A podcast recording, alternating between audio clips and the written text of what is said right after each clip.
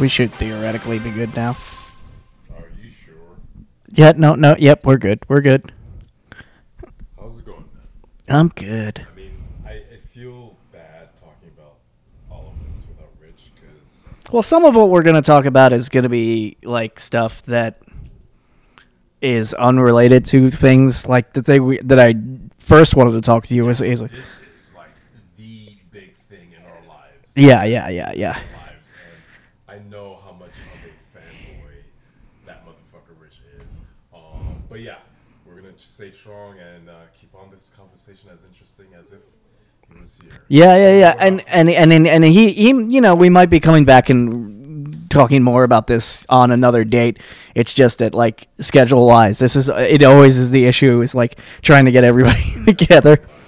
Uh but before we get to the main topic of what we want to talk about, I, I just because I just finished Penny Dreadful. I know it's like talking about something that's like old and is now done with, but I did want to because it is in like the I mean, this that was a show that um, that I think we have all s- mentioned how we kind of hoped Carnival Row, uh, Row would like try to emulate in terms of style and quality and acting. yeah. And you know, whatever Penny Dreadful was, Carnival Row just could not hit Yeah, that, that's why I think it's it's worth talking about, like actually talking about Penny Dreadful, just because like it's all of the thing. It like, I mean, granted, it's it's it's slightly it's different because Carnival Row is supposed to be like you know fantasy, uh, like noir, and Penny Dreadful is more straightforward like horror, in my opinion. Yeah. Because it's all the classic horror characters, like the classic classic horror characters. When you think of like, it's essentially like the Universal monsters horror characters. They kind of pulled it off before you know they those guys. Were Before Universal absolutely failed at it, yes, yes, they did. so it's just like I've never seen a show like this where, as you said, it's just a melange of all of these different types of monster movies. You know, vampires, werewolves. You know, Doctor Jekyll. All of these things. Yeah. together in one series with a like coherent narrative. yeah, They didn't. It's like. As you said, you know, it ended tragically, but it made sense. yeah. You know? Also, and they created like uh, the guy, uh, something Logan. He's he's actually he has a new show coming out. It's not a fantasy show. What do you mean, Logan? the the guy who created Penny Dreadful has a new show coming on. I forget what it's. It's not even. It's not the same at all. I some podcast I was listening to. I forget who it was. Like one of the actors. An actor was just talking about. It's like, oh, he just got is on this new show that this guy is doing. I forget what channel. I'll have to go back and figure it out. But yeah, he created the show, and they they created a character for the show that's played by Eva Green, who we both love. Uh, yeah, uh, and uh, Vanessa Ives, and she's like the connecting tissue between uh, all of the different like you know Yes. Victorian character, all the classical characters. She is the reincarnation of this goddess of death. Yeah. That will bring about the apocalypse. And just like that setting, it's just I, I just love it. You know, the the way it's shot, you know, the wardrobe, um, the acting, it's it's and it's just fucking weird. Yeah. So just all that combination should not work, but Yeah. it does. Well, you know what's interesting is it shouldn't work because they've done it a couple of times before and it's been terrible. Uh, like the adaptation of League of Extraordinary Gentlemen, which is essentially No, no, no. I haven't see, rewatched. I've seen it like a couple times when I was younger. I like that. it's a fun movie. It's terrible. It's not a good movie. It's fun and also like when you compare it to It's good for its time. Yeah, well, not even not even that. Like if you had read the comic book, it's it's such a like so many of Alan Moore's things. It's like the source material is so much more dense than what uh, they've done it and what they did with it, and then that there are so many things that they once they cast it, it was just like, oh, you're you're not gonna be able to like you stuck in characters that weren't in the comic book. You like once you uh cast All right, okay, this is a weird tangent, but fuck it, we're here. Uh, this is what this podcast is a lot of times. Uh, once you cast Sean Connery as Allan Quatermain, there was no way you were going to do the version of the Allan Quatermain from the comic book. Yeah, I mean, The version of the Allan Quatermain from the comic, I've never read the comics, but I, they allude to it, some of it in the movie, but like he's so much more messed up in the comics. Like he did, they I forget what they did in the movie, but it basically in the comics they find him in an opium den, and Allan Quatermain is actually like if even like the stories if you like of who Allan Quatermain was, it's like oh he's essentially like Indiana Jones, but like Indiana Jones with even more of a sense of like white imperialist entitlement. Like, yeah, I mean, clearly the movie will definitely not go that route. Yeah, yeah. Exploring the flaws, and plus, it's a two-hour film. yeah, and also you have like, a limitation to how much they can develop. So yeah, and you have in the comp, you know, you have Mina Harker, you have Dorian. It's a lot of the same characters actually, uh, but this is just so much better done. Fleshed out in what three, four seasons? Three seasons, yeah, three seasons, um, not overdone, and yeah, just like I think Eva Green, just her performance, her the fact that she does fucked up characters amazingly well.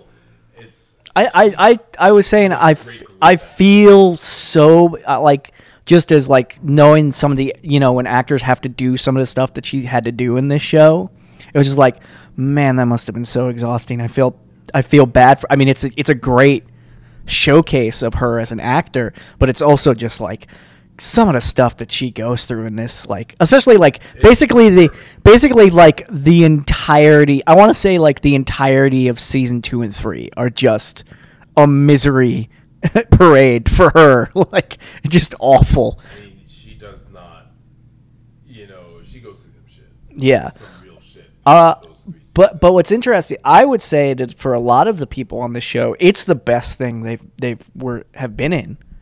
Like, uh, uh you know, best thing Eva Green has been in. I would say She's Ti wait, Timothy. Do-? Just- I mean, just she everything. has. I mean, she has, but it, will make more movies. I, w- I haven't seen all of the things that she's done. I wouldn't say that that's the best thing. I'd say it's one of the best things she's been. It's but but just to go down the list of actors, it's arguably Hartnett, yes. J- Josh Hartnett, best thing Josh Hartnett has been in. Uh, I would argue it's the best thing that uh, Timothy Dalton has done. Billie Piper. Billie Piper. better job acting in this series. She's fantastic in this. Like it's it's I, I like I would say I would say it's the best thing she's done. Uh, and she was actually one of the people like I, I was just looking up the series and she was one of the people who was most like upset by it ending when it did was just like there was so much more to do to explore there. And again, the, the weakest character, once again, I and I think I mentioned this to you, is because he's just not that interesting of a concept as Dorian Gray. Although they did make him Towards the last season. towards the last season, he his becomes a little more interesting. Yeah. You know, him going against um, Billie Piper's character. Lily, yeah. Yeah, it was interesting. But yeah, he was just like this weirdo. You know. Yeah. Uh, also, uh, Frankenstein, like a very interesting take on his I character. Mean, I, I mean, I hated that character, but towards the end, I really felt sympathetic, and it was like that oh shit moment where, fuck, they killed a kid.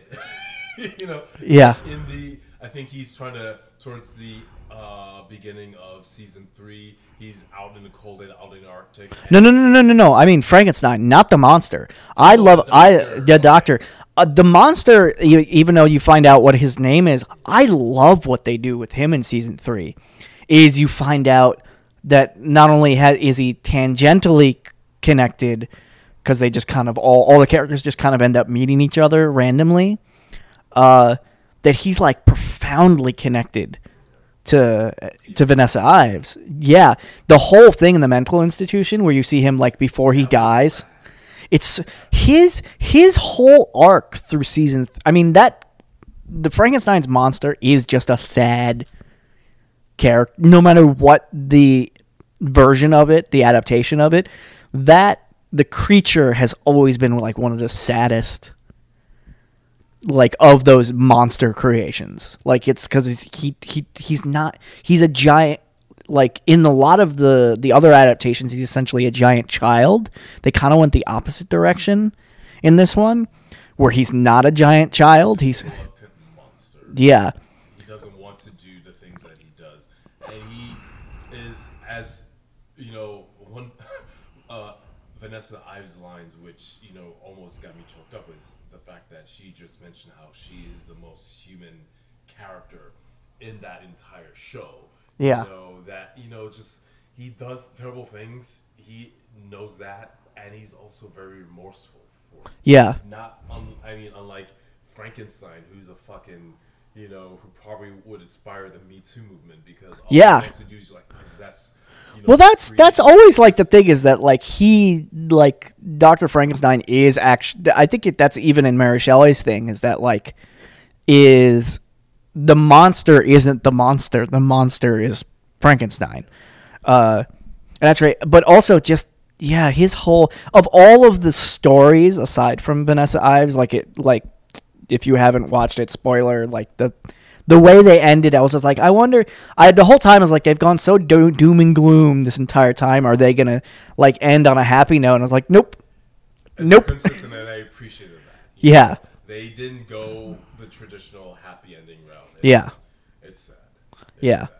Um, uh, anything else about this show? Yeah, I, I just little bits like uh, as far as like performances. I think of all the people putting aside Eva Green, like the the actor, and he's actually like I looked him up as like, oh yeah, he's um not Q, but he's like one of the characters, a recurring characters character in the Daniel Craig James Bonds. He's like a m- sort of minor, minor character, but you see him. He's in all of them. He uh, the g- the guy who plays the monster. John Oh. John Carey or whatever they his name actually ends up. From, um, I think he's probably I've seen him in Doctor Who and some other It's been in Doctor Who too. Yeah, yeah, yeah. BBC TV show. Because those BBC guys just they've you know. They recycle all those guys. But it's interesting. Like even this, like, and I've seen him in a, also in a couple other things. This is one of the best things, and he he has some. They push him. Yeah. He pushes his acting to the. Yeah. Being playing the monster. and it's also one of those things where it's just like there's stuff that like that Eva Green does that's like physically demanding and like emotionally demanding because it's so amped up. I feel like a lot. Okay, we can start again. Every once in a while, I think this like recording just like it was only like a couple of seconds. So yeah, Um, yeah, in terms of what you mentioned, in terms of like conveying so much by doing very little, just like the surprise of the kindness of that man. Yeah, I felt I saw that. You know that. Oh my gosh, someone is touching me. yeah, Not to attack, but just convey wanting to get close to him, and just the fact that, I mean, you, you see some animals who have only seen despair and abuse, and just feeling held and touched, you know, with kindness, how that transforms someone, and you, you see that in that moment, and yeah, he, he and uh, Eva Green just did an amazing job. Yeah. Just, like, And uh, there, showing their range. I will say there's there's a handful of other things like uh, before we get to like I said the the main thing I wanted to talk about we wanted to talk about is uh, the little nods to like you like oh you don't know like necessary necessarily who uh, Timothy Dalton's character is supposed to be and then it's like, oh, it's it's Mina Harker's father, who is not really a character in Dracula, but like you go and you're like, oh, okay, that makes sense that he would be there, and then you actually have Mina Harker kind of briefly as a character. You have his kid, his other kid as a as a character, And it is yeah. Also, uh, the the bit with the bitches, uh, the bitches, wow, the witches, wow, that was a weird Freudian slip. Um, uh, maybe not so weird. I don't know. Uh, they were great, but uh, I felt like them as like actual like villains was like No. temporary villains. I I love the actress who played the witch. Um, I love her too. Yeah, yeah, she's great. terrifying. Yeah. You know, and the things that she did. You know, I mean The whole bit with the those- puppets, so it's just like Oh, Yeah. know, the small baby, and wow, that was disturbing. Yeah. Um, that and the whole like terrifying. that Her, her children were whatever. I Yeah. yeah. About them, but That- she was a great. there's some great like just just gore like weird gore stuff in it like the the weird blood orgy that that like Dorian Gray and and Lily and like the the girl that they rescue quote unquote uh that was a whole like oh okay okay this is happening and they did to the men. Yeah. And how the the the ladies of the night just collected all of those hands. the hands That yeah some great like just straightforward horror stuff. I also appreciate the fact that they they keep calling you know uh, Josh Hartnett's character Ethan Ethan Chandler.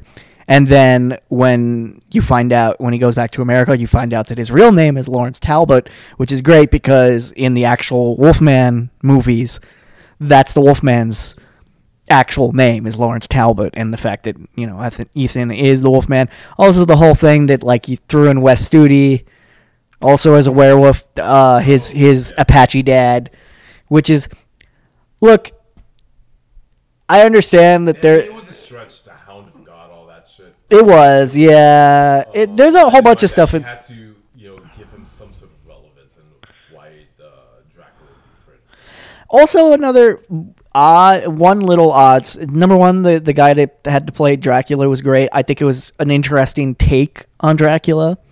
Number one, and number two, Doctor Seward, who he play, who is like he is like Museum, yeah. the, his alter ego. In Dracula, the story, Doctor Seward is one of the suitors for Mina's friend.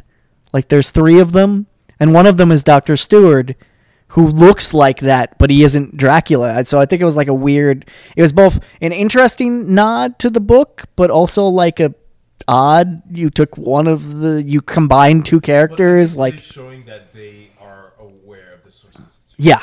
They respect it. Yeah. And trying to weave as much of, you know, these background characters and these background facts into the Yeah. to make it a li- little more enriching.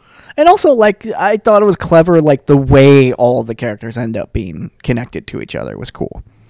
So that's Penny Dreadful. I just wanted to talk about that. shit Yeah, yeah. an amazing TV. There's a handful of other. Yeah. Uh, uh, if you're a horror fan, I would say just get in on that. Like, or or just like a gothy type fan of like that kind of stuff. Any of that stuff. Like, I think it's it was it was worthwhile, and I don't think it got like the. It was one of those shows that I don't think got the credit necessarily that it I- deserved. what- where was it? AMC? It was on Showtime. Showtime, yeah. Yeah, it it got buried by Game of Thrones essentially. Like so many other shows got buried by Game of Thrones. Like it's just what happens when you, you know, uh it's different, but it's just like, you know, when that when you have a juggernaut like Game of Thrones on, it's hard to have another genre f- show Yeah, like it doesn't seem like, as you said, that channel Showtime supported it as well as it should. I think they tried to, but I think uh, I Showtime has had a couple of shows that just got that are great that were great that just got buried by the juggernaut that was other shows on HBO or or uh, a handful of you know decent shows I think got buried uh should have been helped but were buried by the juggernaut that was The Walking Dead and that was like Into the Badlands was like should have been helped by The Walking Dead but I think ultimately got buried by The Walking Dead I think in the long run.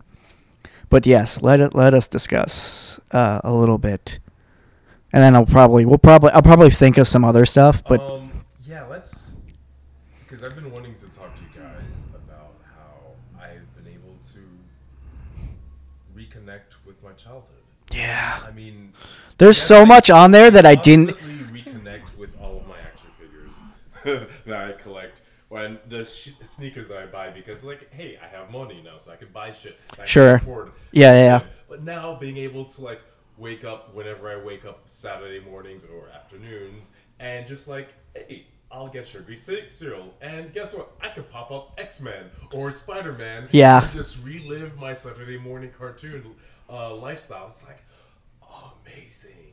It's like I, I, I just it was a throwaway because I just I was curious about the Mandalorian because I was not sold on it, and I've been to Comic Con where I just saw how obvious Marvel was trying to shove Disney Plus Sure. our throats. It's like whatever, you know. It's like you know, I love kids. You know, they're program programming where they're championing kids who are doing heroic things. Yeah. that's, that's great.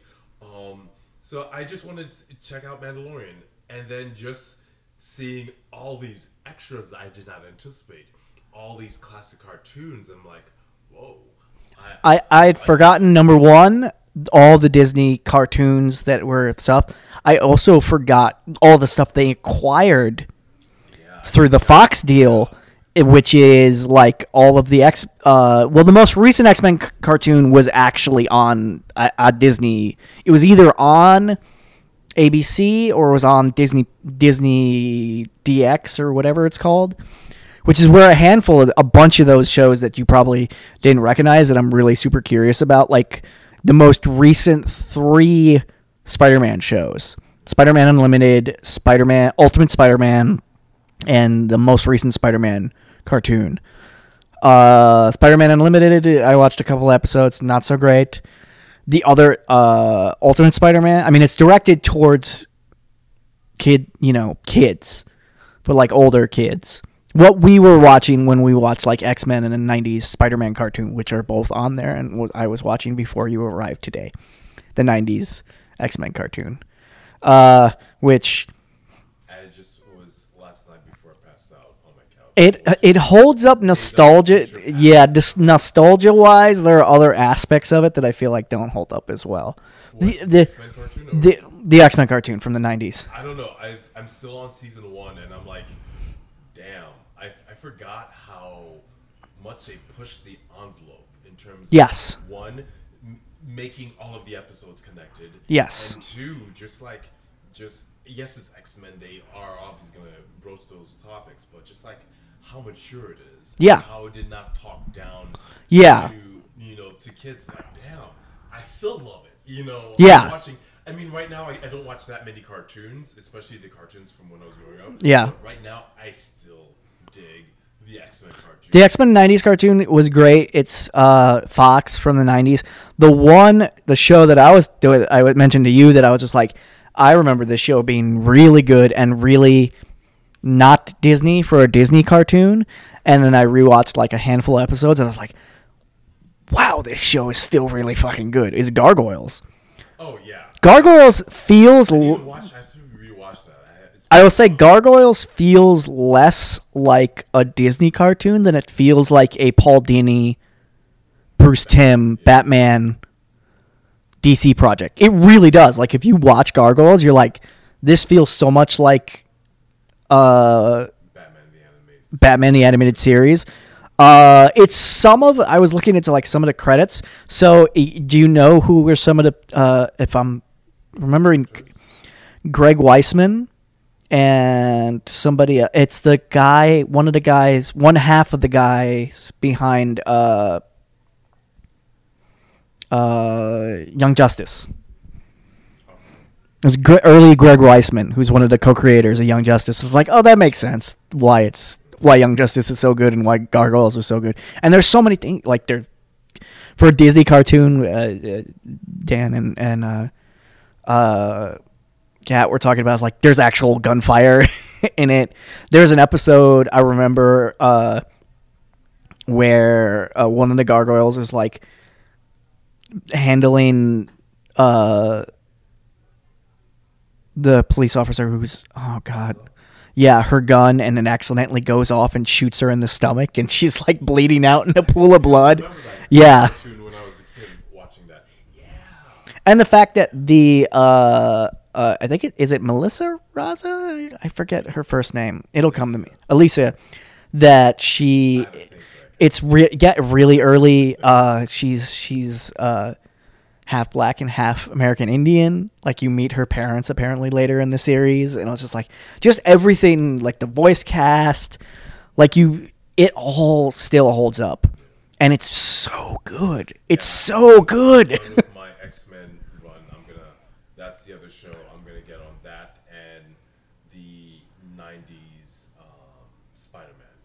90s Spider Man is okay. Even then, it was okay.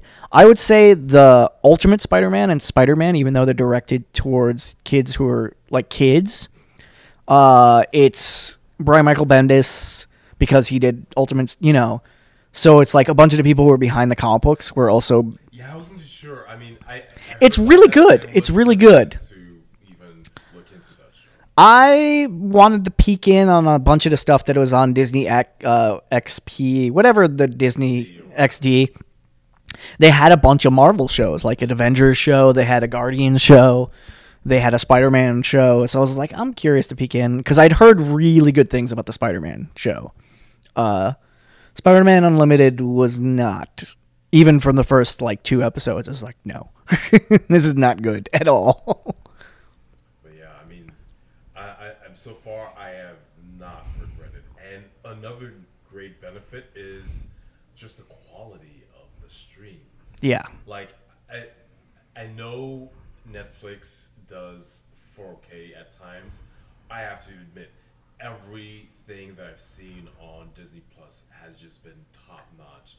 Do you, you have a 4K uh, TV, right? Yeah.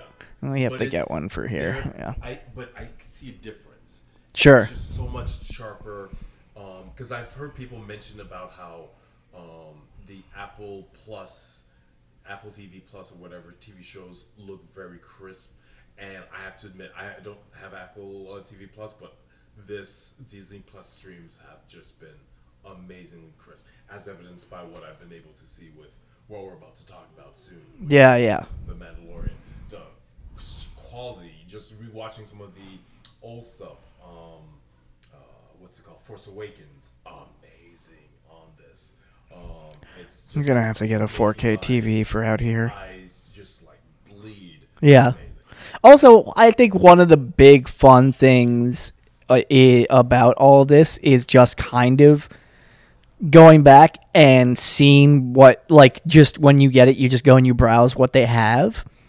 And then you remember how many, not only how many things Disney actually made, but also how many things that they required, like like like the '90s Spider-Man and X-Men cartoons. Also the also the Spider-Man uh, and uh, Fantastic Four, and a couple of the Marvel shows I, I watched a few episodes of the early Iron Man. from the '90s. It's not good. It's not good.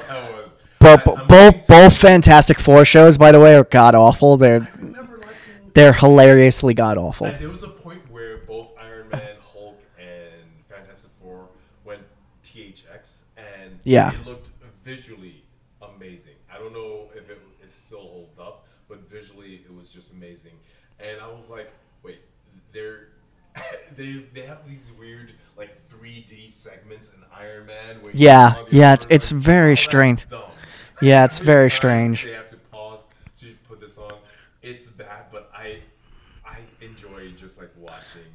They, they also have this Spider Woman and the Spider Man and Spider Man and his Amazing Friends from the '70s, which are yeah, it's also on there. Yeah, go on to Marvel. It goes. It's like Marvel through the times or whatever, and that's all on there. They also have all these like browsing it is kind of entertaining because there's so many things that you forget about especially all these like live act disney live action show uh, movies from like the 60s through the 2000s like the ones in the 60s some of them are like classics that you've probably heard of like mary poppins and all those. And then there's which I'm definitely gonna be down on watching yeah.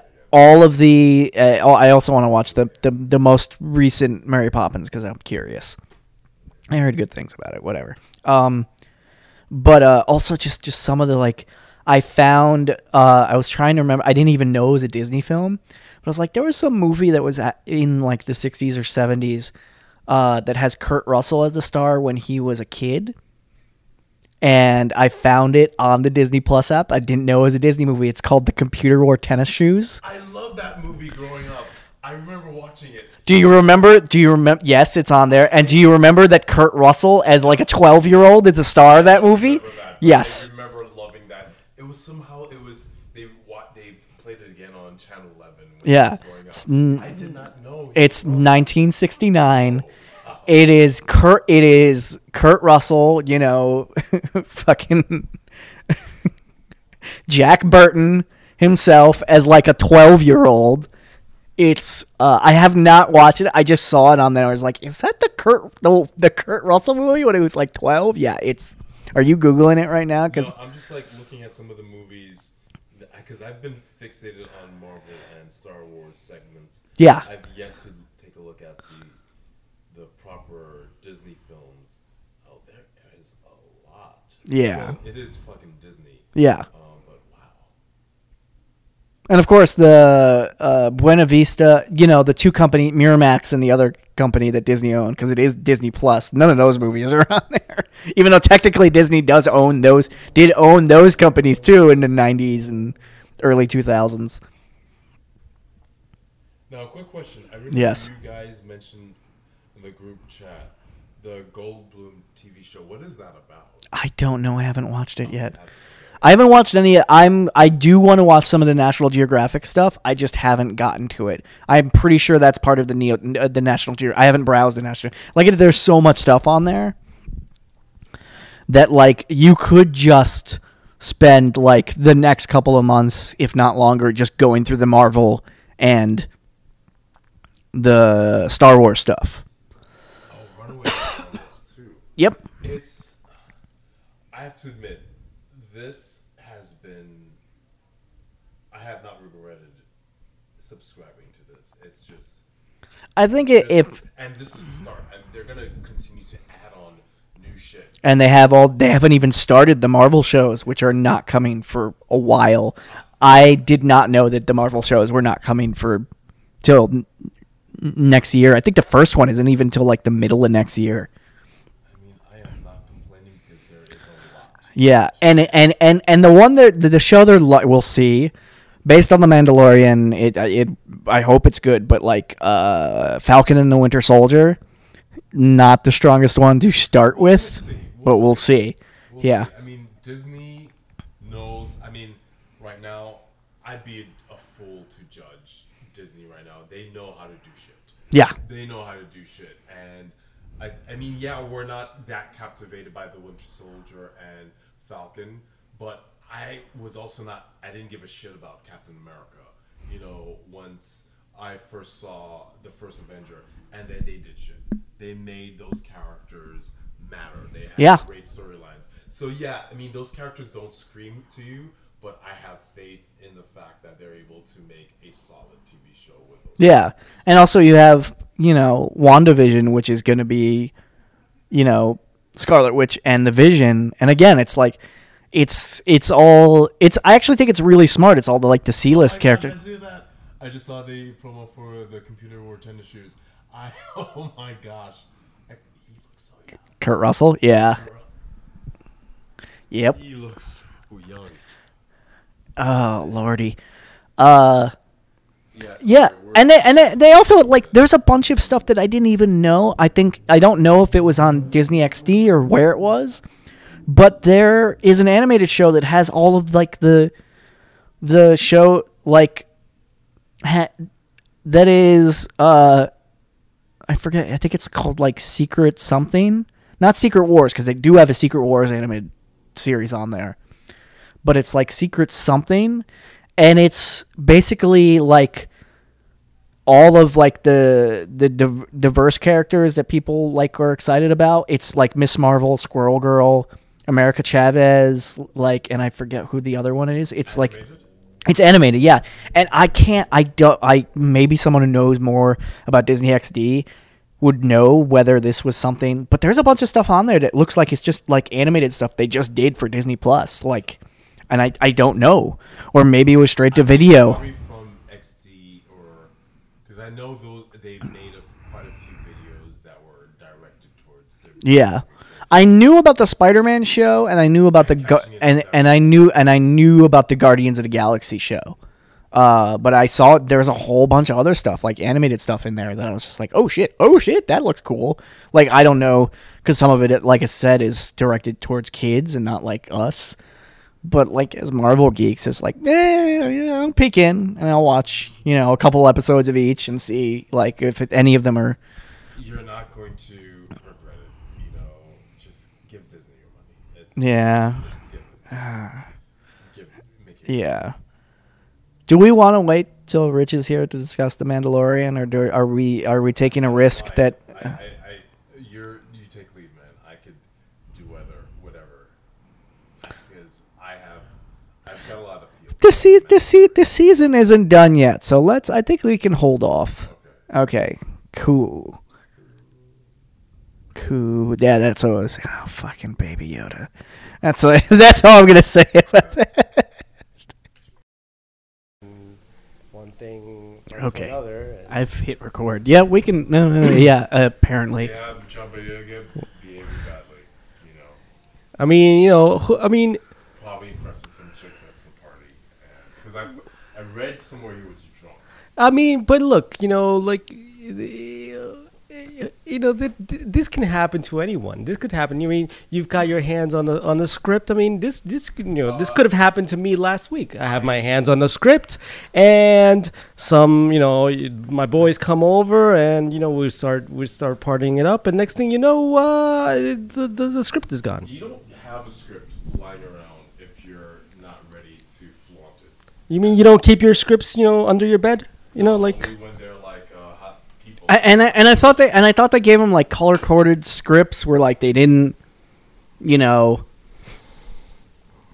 like it's supposed to be like you can only see like the pages that are yours Yeah. or something like that. I I, I don't remember. I mean, that's apparently that that's how Marvel did it with their MCU movies, where their movies were so heavily guarded that characters, no no one character knew the entire script.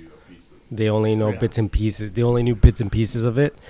But yeah, I mean, I was just reading um, today that uh, uh, John Boyega had had the script, and according to his, his story, he was in the middle of changing apartments, and he had mostly moved everything over to the new apartment, but he had held on to the script because you know it, it didn't he didn't want it to leave his sight, so he fell asleep and it was under his bed. And then next thing the next day his his boys as he calls it uh them they came over and they were chilling and they had a few drinks.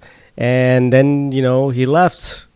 And then weeks later the cleaning some a cleaning lady found it under his bed Jesus Christ. and then At least that's the and then a, a clean lady found it under his bed and then apparently she gave it to someone else and then that person put it up on ebay f- on sale for $80 uh and then like so uh, luckily people at someone at disney found it uh, at e- on ebay and just bought it flat out in time before it would leak. But clearly, whoever put it on sale on eBay clearly didn't know the real value I'm of what he was selling. Or or or even if they were didn't know like that it was legit or like you know that there's there's so many ways that you could not know the value of that just by loo- like picking it up and looking at it. I mean, come on. Star Wars script, you know, top secret. I'm sure it's something on that. Mm. It might not it might not have even been it might not have even been called Star Wars. Like that's the thing. Yeah, that's a, that's that's an, that's often done where a movie. Yeah, yeah. It, it, it might have had another under another name. Like if the person knew enough just looking at the characters, they would have had to have read it. You know, maybe, and maybe they didn't like. Yeah, there, there's a lot. I mean, look, there's a lot of ways that that could have just just putting it up. It was someone who saw it and and didn't know, didn't really know the value of it, and uh, wanted to make a quick buck. and didn't know didn't didn't know enough to like like really make a bid for it. Which or or knew enough that if they did make a big big for it, like there's no way they would get they would see that money. Yeah, I'm sure Disney Hmm. put the kibosh on making sure that stays under wraps. yeah. JJ apparently JJ was pretty pissed off. Like of he was talking about it as well, and he basically was like, "Yeah, uh, the script was leaked, but we contained the situation. Someone leaked it. Someone from the cast. I'm not gonna say But names, but I really want to say the person's name, but I'm not. I mean, yeah, he's pissed, but everyone in the industry, when you're dealing with actors, you know, shit like that happens. You know, you just gotta let it roll off, and hopefully that they can just mitigate the damage as much as possible. And, and also, like my whole thing, I've gotten, and we've kind of had this conversation uh, before about like how there are people who get super upset by spoilers. I'm past a point where it's just like, okay, if there's some big, huge surprise, which spoil, you know, other type of spoiler, it's Star Wars, so there isn't. Uh, trust me, there isn't. Uh, and if you want to see an amazing thing, you could look up the very short clip, and then on YouTube, the guy's podcast, it went viral because someone like posted it on Twitter.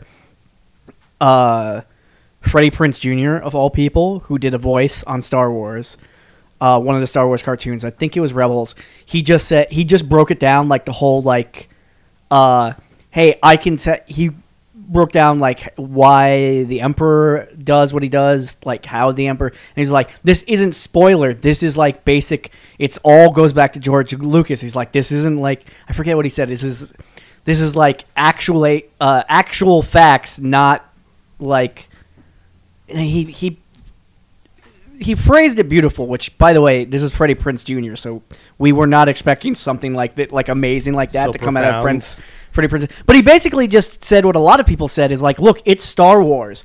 It's like you don't. It's like. If, if the script gets spoiled or whatever, everyone has these like, like speculations and people get so pissed off. He's like, he's like, look, I could I could have told you what was going to happen with, with Rey, all of that before those movies came out. And he goes, and I can tell you what's going to happen in a new one, and I can gar- almost guarantee you that I'm right because all of it is based on like Joseph Campbell and like that. And like, and that's the way all of the not just he's like not just the movies, all of the Star Wars universe works. It's not as complicated as people make it out to be. He's just like, here's how it works.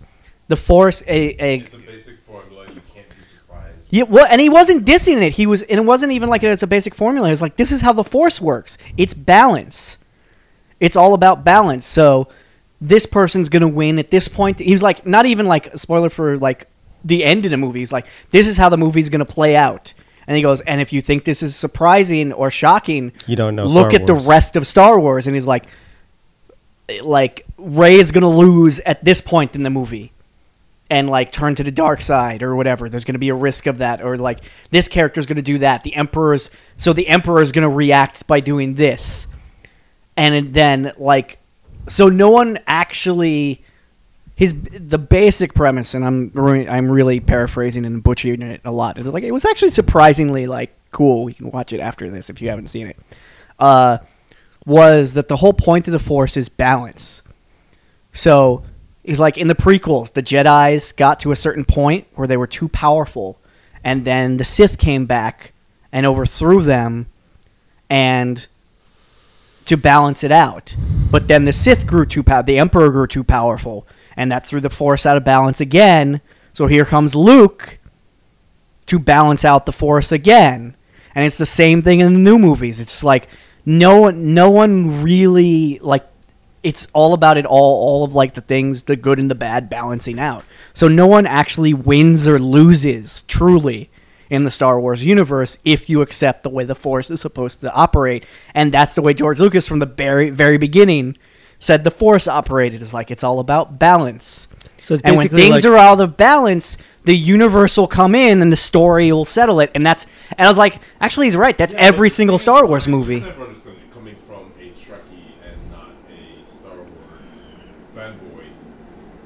Yeah, the the Jedi won. Well, Luke won. The Jedi didn't win. I mean, Yeah. he was the last one. But the First Order is still in charge. The First Order is held by another Sith, Sith Lord. So technically, the Sith were still in power all this time. There was no for a while, and then um, it- well, but but that's the thing. It scales out. Is that like you have to have the in order for the the a story to work. He's like, but it's still like the force balancing out. It just doesn't happen like so. Like, because when you think about the old Republic as as portrayed in the the prequels, that's the opposite of the Empire. That's the Jedi at the peak of their power, and that's for like centuries.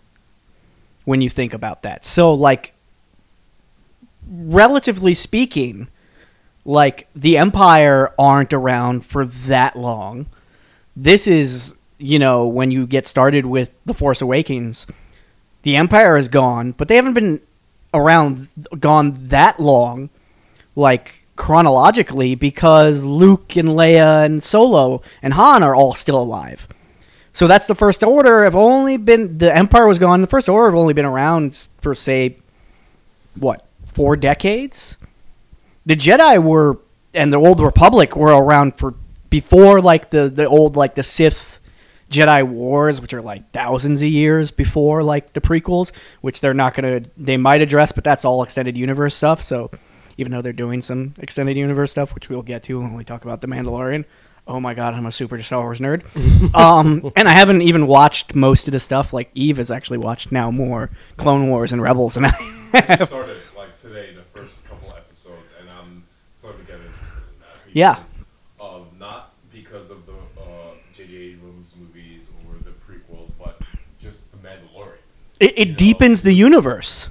And and just so I've been watching YouTube videos about like one of the best bad guys I enjoyed who had a short blip, which is Darth Maul.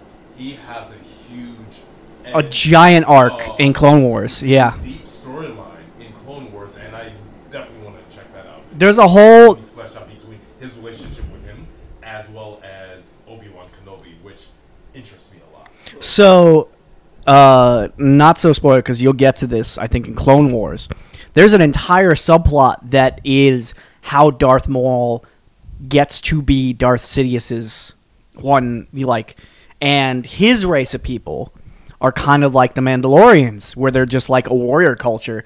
And he, it's uh, he fought, and they actually do this. I think it's in Clone Wars. I'm not 100 percent on this. Him, his mother, his brother is involved, I believe. I've Yeah. been watching YouTube videos spoiling things. Yeah, yeah. He had to like fight his brother and like like other members of his his people for I think I think it's his brother that like he has like a death match.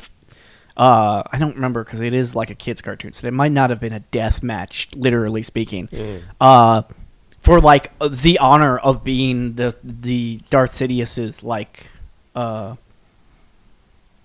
Padawan.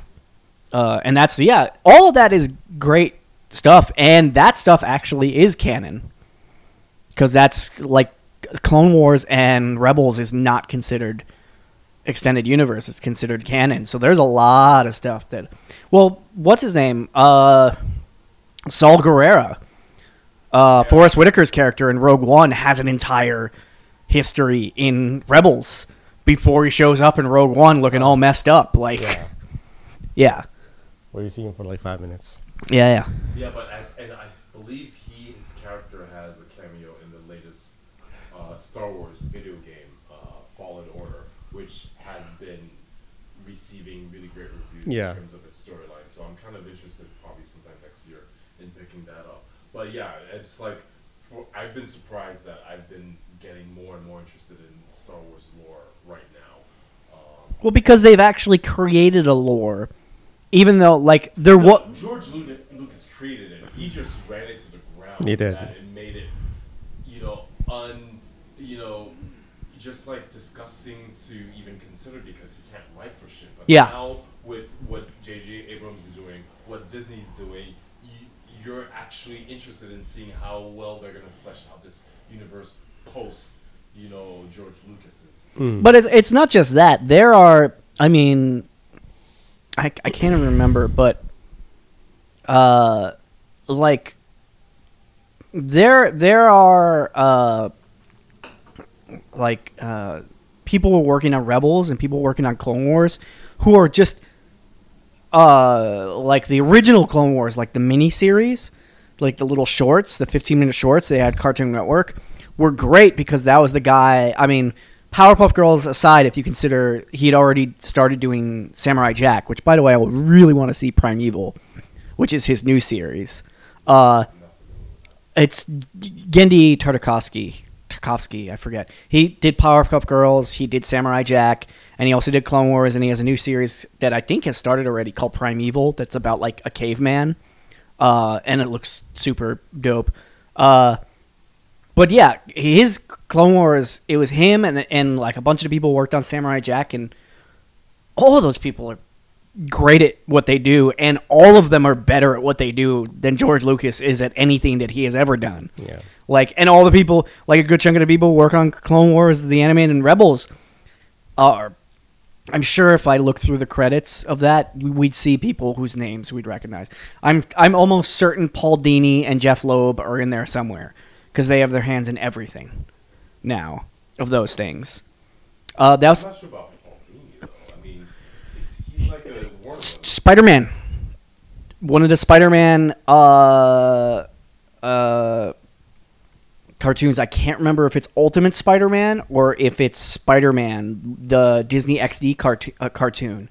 He wrote a bunch of the episodes. I was like, oh, Paul Dini, yeah. I was like, no wonder this is really good. It's like him and like Brian. My we were talking off mic because aside from Mandalorian, I've been like browsing all the Marvel cartoons Oh my god. Uh, and some of them don't aren't good don't hold up some of them are fun to watch because they're very much of their time all of the x-men cartoons are so of their time I don't care. the x-men They- 90s cartoon is there's- great the the the early no, 90s The the, the, the X Men cartoon of the '90s. The the one Is- just called X Men. yeah, is that's great. My, that's that's my jam. yeah right it's my jam too like it's great um but it's also very of its time uh x-men evolution is even more like in a time capsule uh wolverine the x-men which is the most recent one is also very much like early 2000 but the one that is so much a capsule is is x-men evolution. It's so late 90s early 2000s which is technically still late 90s it's so like faux grungy like it's it for and kids faux grungy so it's like even like hey look it's the the technician from battlestar. Um he's part of this group have you seen this movie yet have you watched the whole movie yet Wait. force awakens Yeah. okay of course it's like Um, but yes, I, I definitely wanted. I know we spoke about Disney Plus, but I know you got a huge heart on for all things Star Wars. So I always wanted to find out what your thoughts were on this new show.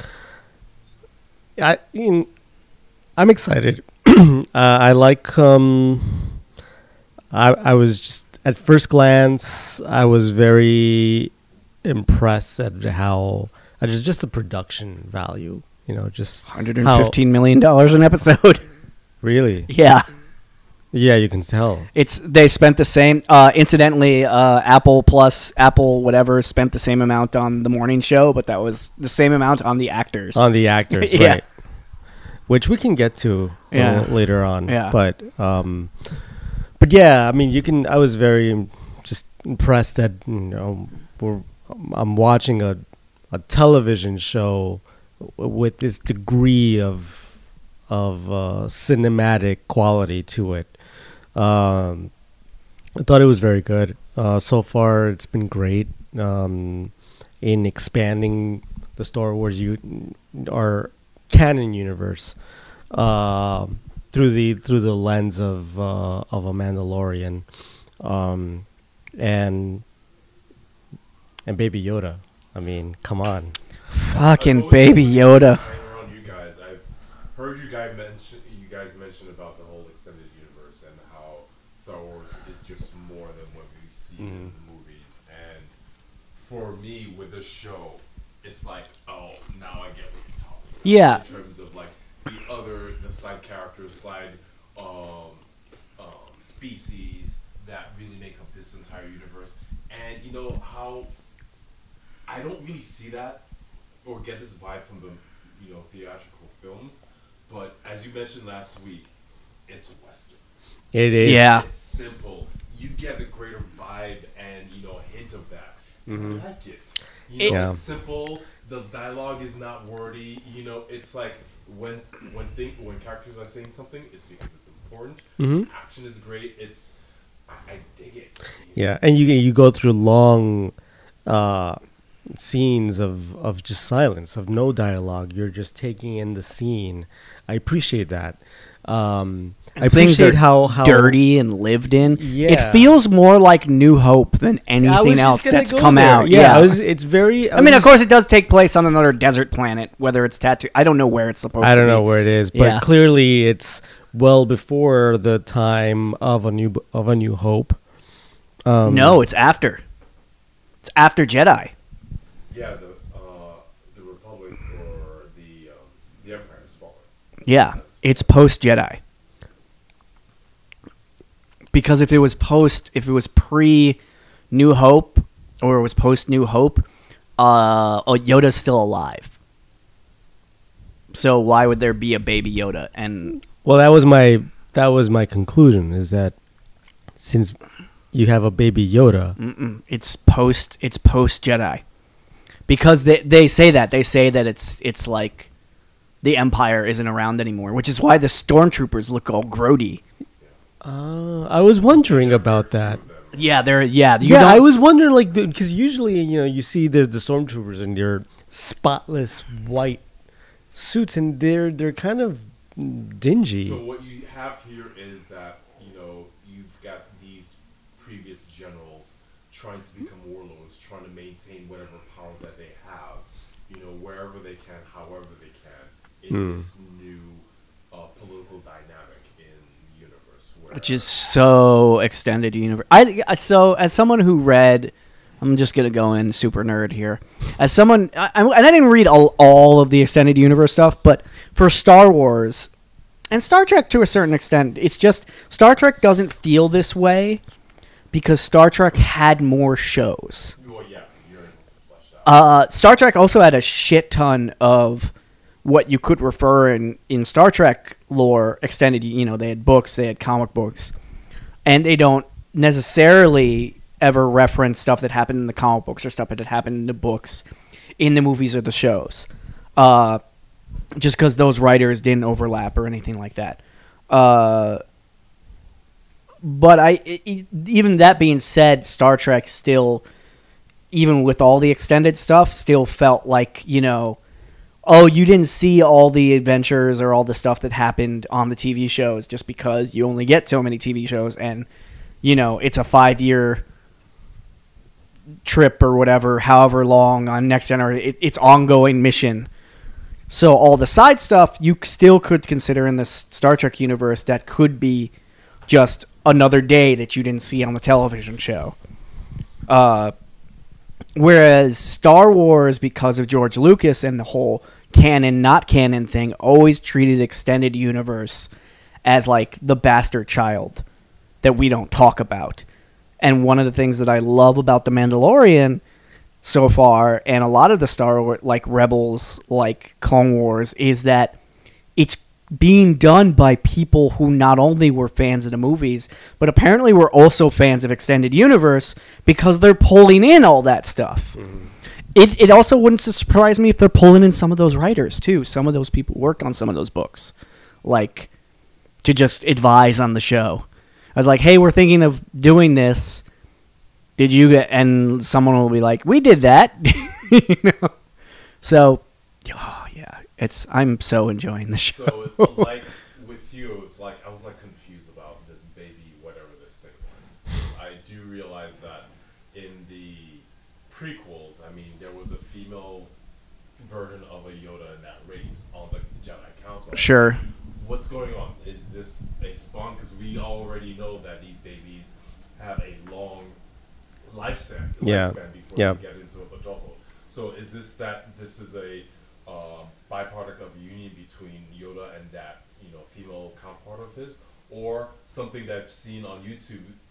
The guy, the uh, scientist who works for the uh, Imperial Warlord, he has a symbol that is that connects or may connect him to the clone banks. So people are thinking that, from what I've heard online, that this baby is a clone of Yoda or Yoda species. That's why that baby is so valuable, but it may not be a product of you know Yoda and his female counterpart, but an actual clone of Yoda himself, possibly. Oh, his, really? His symbol on his shoulder, that scientist, is a symbol we've seen in the prequels in those clone factories. Hmm. So, and there there's precedent for it in uh, the emperor made clones of himself in in extended universe which is i'm sure how i've mentioned this before probably how they're going to do it in the last in uh, rise of skywalker or maybe not maybe they'll have a more interesting way to do it but it makes sense because clones are already established in canon Yeah. uh, and the Emperor just yeah, uh, in Dark Empire in the extended universe, the Emperor the Emperor comes back because he made more than one clone of himself because like he's just like oh I I can wield this the the Force, but my you know so if you're accepting the way the Force works, because some people were like, well, how does if you clone? I think it was my roommate. I was like, well, it clone the clone still has his use of the Force, even though it's a clone. It's like, It's a valid question. well, yeah, because the Force isn't intrinsic to your physical body. Uh, it's intrinsic to your consciousness, which is why you can have uh, Force ghosts. Okay. Like after you die, conscious is no longer tethered to your physical form, though. That clone is a new manifestation, is a new being. That's It- entirely new. That's how I'm seeing things. I mean, I don't know how it is in a, the Star Wars universe. Well, it's it's not like I, I think in the Star Wars universe, it's not like it's it's a new being, but it's you could uh, if it's a clone of someone who is a Force wielder, that person could be like, oh no, his clone can still use the Force because technically it's it's like the same like line energy wise or whatever. Uh, I, I forget how that works, but yeah, that's how you could. So there's precedent with it with the Emperor, at least in the extended universe, which means that the theory is that this is a, a Yoda clone, and that's why there are so many people after him because Yoda was such a powerful user of the Force or a Jedi that like having a new Yoda. But it's not just Yoda; it's his people are. It's it's it's like it's not just Skywalker line. His entire race Yeah. strong with the clone, from what I understand. is strong with the force. Yeah, yeah. From what I from what little I I've seen of their it's like it's interesting. I'd be interested to see like from what I read of the extended universe. I've never s- seen or read, and I could be wrong about like Yoda's race of people, uh, because you see another one, but you don't. Aside from Yoda, you never see his people like. So there's probably a reason for that too that maybe they'll get into. Maybe they'll get into Mandalorian because they definitely get into why you're not why you don't see a lot of Mandalorians running about. Yeah, that was interesting.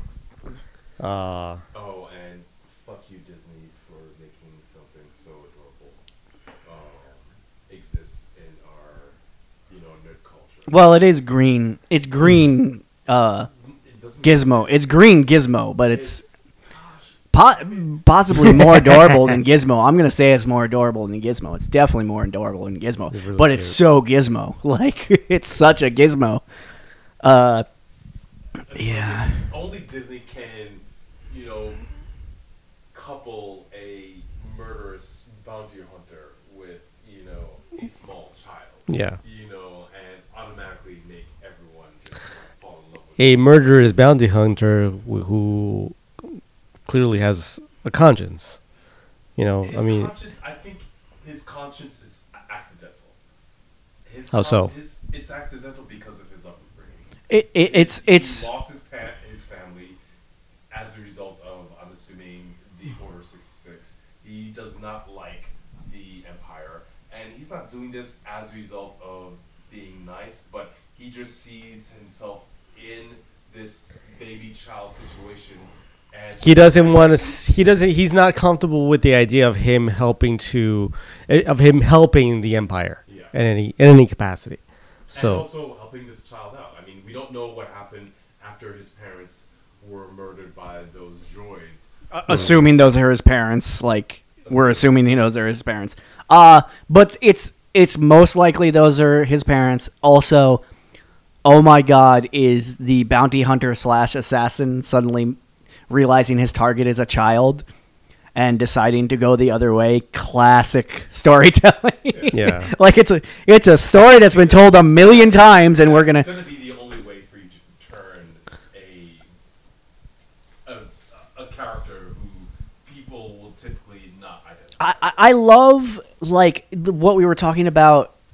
I, yeah, before of like just it's both like that's a classic like thing, but it's also classic Star Wars. Is you're just taking an archetype and you're fitting the Star Wars universe over like this story that's been told a million times. Like, uh, and when it's done well, like it's done on The Mandalorian, it's great.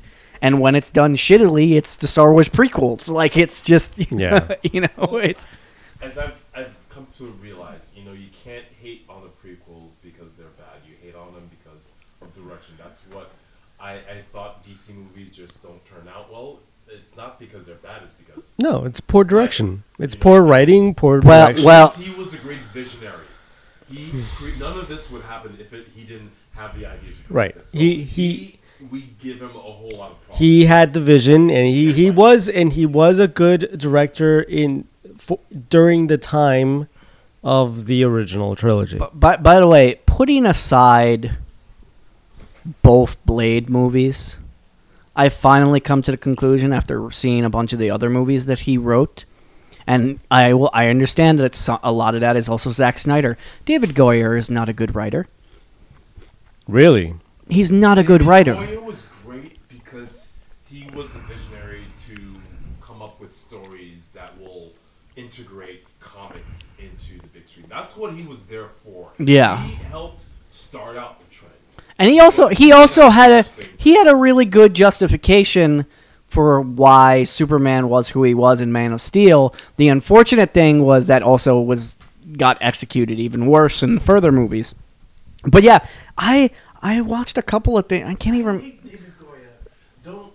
don't I don't. I would. I wouldn't. I wouldn't hate on I him. think I the last He could, but you have to remember the director had some set vision, and that movie was very. Those movies were quite Snyder-like. Yeah. This is true, but there's also there was a move. There's been like a couple movies that I've watched recently, uh, and ri- and to be fair, to be fair, uh, and Eva's been watching Letterkenny. You should get that. Um, in any event, uh, is I understand that like a lot of times David Goyer ends up being a gun for hire. And then it gets like subsumed subsumed by whatever whoever the director is, but I can't remember. I there's been like two or three movies that I saw I mean, didn't he write? that were not good, and I was just like, "Who wrote this? This is terrible." involved with the And I was just, and I was just like, I was just gonna say that. Didn't he write the Dark Knight trilogy? Well, he he was he's part. Well, yes, Yeah. yeah. So he the the, the Nolan, Nolan- the Nolans part of it. wrote it, but for example, Batman Begins, written by uh, uh, Christopher Nolan, uh, Jonathan Lo- Nolan, and David S. Goyer. yeah, Same deal with The Dark Knight. So I I wouldn't s- conclude and say, well, he's a crap writer. I think I'm not he- saying he's a crap writer. I'm saying that like the last handful of things, and even and I can't even remember what I saw that he was a writer for. I'm gonna have to look this up, but it, uh, Everyone was tainted by that's fair. Snyder. Everyone. I hate. No. no. I'm sorry. I'm sorry. Han Solo just got killed. We have, uh, we have Force Awakens in the background. It still affects me. Yeah, It's- it gets me every time. that Comic-Con E- emo- e- yeah, e- emo emo Darth Vader just stabbed an old leather shoe with a laser shor- sword, and we are all sad. um, Th- that the scene where he t- yeah okay that that's just where he touches his face is just okay. Which you know we're all gonna bawl our eyes out when when they, ad- however they address Carrie Fisher's death in the most recent one. Yeah, that's yeah, that's gonna be definitely rough. Um, but yeah, and going back to Goyer, it's like, yeah, he's had some flops lately, but it's not because it was entirely because of him. You know, once again, everyone was tainted by that. I, because of Snyder, I hate Henry Cavill to death as a Superman. Is he a bad actor? Um, Yes, yes, he is a bad actor. Um, he was okay in Mission Impossible. that that being said, Yeah. I- yeah. That being But said, I, I I'm gonna watch the shit out of The Witcher. Like it's he like- is. He's an okay. He's he's not okay. He's not this great actor that deserves an Academy Award. He's an action actor. He's an action movie actor. He's not. I don't know. He's uh, he's he's fine. I think he's not the problem though. He's not at least the the, the direct cause of the problem. It you know it was just with Man of Steel, with Batman, Superman, with the Justice League movies. It's just poor direction. Yeah, actually, I'm gonna rephrase my David Goyer not ha- being a good actor. Last few movies, He's actually done more TV recently than he's done, uh, and the TV the TV stuff he's been working on is is all he's he's a DC gun for hire, is basically. he Uh, knows he knows Hollywood. He knows the character. It, it makes sense. And Sure. What is what is stuff that he's done for the TV shows? uh, Krypton. Let's like see. That. Yeah, Have you seen Krypton? I haven't watched Krypton. I keep hearing really good things about it. It's, it's a, I had no What's interest. that on? You've never heard of it? I- If you just It's on it, Sci-Fi, it's right? Stupid. Yeah, it's on sci-fi. You think it's a stupid premise? A Superman movie, a TV show without Superman. Dark Fate. He was one of the writers on Dark Fate, the most recent Terminator film. Um, and the point of that show is the fact that um, um, Captain Strange, or I forgot his name, The Godzilla from goes 2014. back in the past because someone is attempting to erase Superman from existence by going to attack Krypton when his grandfather was around. So Kal-El is not even a point. So the idea is that it's focused solely on um, Superman's grandfather and how he's trying to uh, prevent apocalypse from happening on Krypton the acting is okay. There are some really great actors. The guy who plays um, Moira's hus- second husband in Arrow, he, he's in e- every one of these DC shows. Uh, the black guy, This sounds so familiar. you, you've seen him in plenty of stuff. Does he? Uh, okay, I think I know who you're talking about. Yeah. It's not He- Tony Todd, is it? I don't, I don't know his, his name, but he plays um, uh, General Zod, To to the internets. yes to Google. Um, there have been quite. I mean, it's like no-name actors, but it's surprisingly entertaining. You know, it's not bad. They feature Lobo in season two, who is you know surprisingly entertaining, um, and um, in season one and in season two, they introduce Brainiac and a few segments of um, Doomsday. See, d- d- I always, I always, empowered. No one has superpowers except for Brainiac because Krypton is under their red sun, so none of the people have powers. They just are in their own society. You get to see the Kryptonian society fleshed out and seeing how they are handling these threats that's taking place um, that only uh, apparently Superman's grandfather is aware of and he's trying to uh, stop. But it's a surprisingly decent show. Um, two seasons. They move pretty quickly, um, and they're not that bad. Yeah, I recommend that show if you if you've got if you're looking for something to watch. You know. Oh yeah, yeah. I know that Colin Salmon. Yeah, yeah, yeah. I don't know, I don't know his name, but I know his face. Yeah. Now that I'm looking at him, yeah. Oh yeah, he's been in a lot. TV shows. And also a bunch of uh, just BBC stuff because those actors just get shuffled around so Yeah, much. A lot. Uh, so also like Mandalorian, uh, the droid, who So played sh- by Taika Waititi. That droid is played by. Oh, wait, which one? He the The, one the who was attempting to kill the baby. yeah. in the first episode. That's- The that's killed- Taika, who yeah. to, uh, kill baby Yoda is Taika Waititi. Yeah, which I love. He was he's in he was in something else I was watching like super recently. Taika?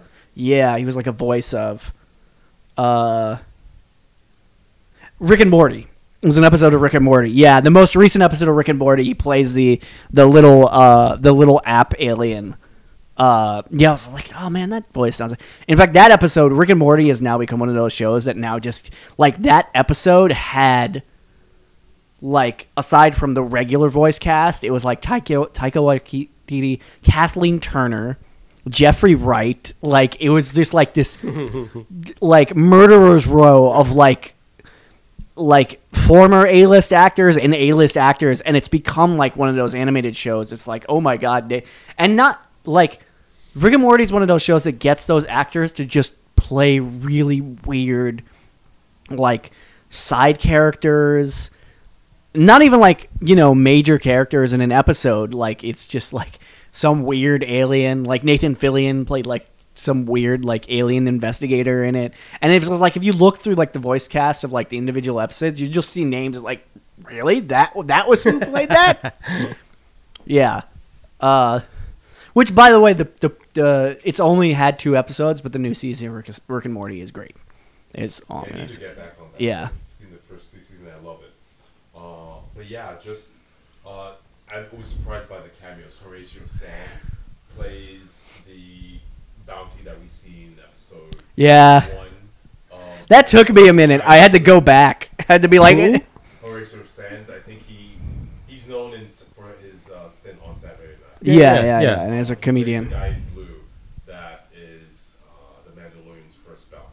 I know that's why I didn't recognize Get it. out. Yeah, I totally did not. oh snap! And there's another comedian who's the one who is his taxi driver. Who Yeah.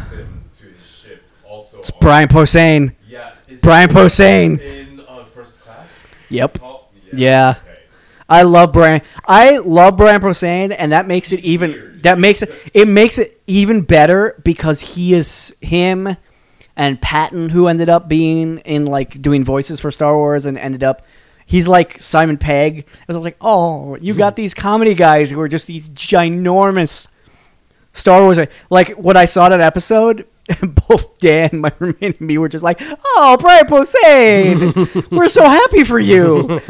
Because you, because you know he must have been so stoked about that. Even though it's like a little bit role, it's just like, Yeah. oh, you're such a fucking huge Star Wars nerd. Uh, such a huge Star Wars nerd, which is the way he would say it. Uh, yeah, oh, that made me so happy. Also, just casting. I feel like that's al- that's also. I mean, props to Jon Favreau, who's been like Yeah. a primary like writer, producer, and director, Director. of the most of the. He, you know what it is, is so he's he's always been a pretty good director and writer. Uh, he started like basically writing stuff that was very pers- you know, the way a lot of those guys of his generation started, which was like Swingers. Swingers I, I still love, but Swingers is like basically I wrote a movie about me and my friends, like, and then he basically did that for a while. Uh, he got a chance to do a sort of larger budget movie in Zathura, which is kind of like a space sequel Yeah, to I Jumanji. That. I That movie is actually no, you guys are making a face. It It's sounded stupid when I first. it is, saw but it's actually not a bad It- movie. I, I remember when it came. I, I mean, I've never seen it. Yeah. But I remember that the critics were not kind to that movie. they were not nice to it, and I think, uh, but it's actually one of those movies that like I think it just got unfairly savaged because it's space. They were like it's space Jumanji, and Jumanji wasn't that good of a movie. Not the most recent one, which No, is, no, which was orig- way better than it had any right to be. Um, yeah. Uh, and also really smart writing. Um, but Zathura was one of those movies that was like, it was just a solid like family sci-fi action film, but like really family oriented, like sweet. and there's like bits in there, and it was just it. It actually was like a movie Jon Favreau was directing. Was like here you are with a little big, bigger, bigger of a budget, but it's not like a huge thing. And I, I really think that's the thing that convinced Marvel and whoever to like give him Iron Man. And then Iron Man, of course, he had a you know a lot of help. And then he worked on the second Iron Man, and then like he's just been like perfecting his craft. Yeah. Chef is a great movie. It's a much smaller film. Uh, I've been meaning to see that. Chef is great. Yeah. Uh, it's but it's it feels a lot like Swingers. It's just like you found. I mean, he's not a big chef person, although he does co-host that show with the guy who was his food advisor on Chef. They now have a TV show together uh, that is also really good. Um, yeah, sweet movie, kind of formulaic, but like as far as like movies about food and making food, great. Uh, had he not been involved with Marvel, there's no way that Robert Downey Jr. or, Jr. or Scarlett Johansson would have been in Chef, just playing the small roles that they do. sure. Um, but that's part of the fun of like, oh, you know, uh, it's why Scarlett Johansson is in Jojo Rabbit and why Jojo Rabbit has been as successful as it has, and how Taika Waititi basically probably put together the money to make Jojo a crazy ass movie like Jojo Rabbit. Is that he went and he worked on Thor Ragnarok and it was a big success and he's working Sure. on he's doing the next happens. he's And doing now- the next And Thor movie. Another, you know, currently the the movie Twenty One Bridges with um Chadwick Boseman. yeah Chadwick Boseman And- and directed the by Russo brothers. The Russo brothers. Yeah. So, and on and on go because I mean you, when you have an epic epic blockbusters, they those they they pave the way to other more. Yeah, I don't know if we talked about this on the podcast last time, but we definitely talked about like Martin Scorsese and like Francis Ford Coppola and all that. Yeah. But but like hey Martin Scorsese, like I haven't seen the art. I've heard great things. I'm going to watch it.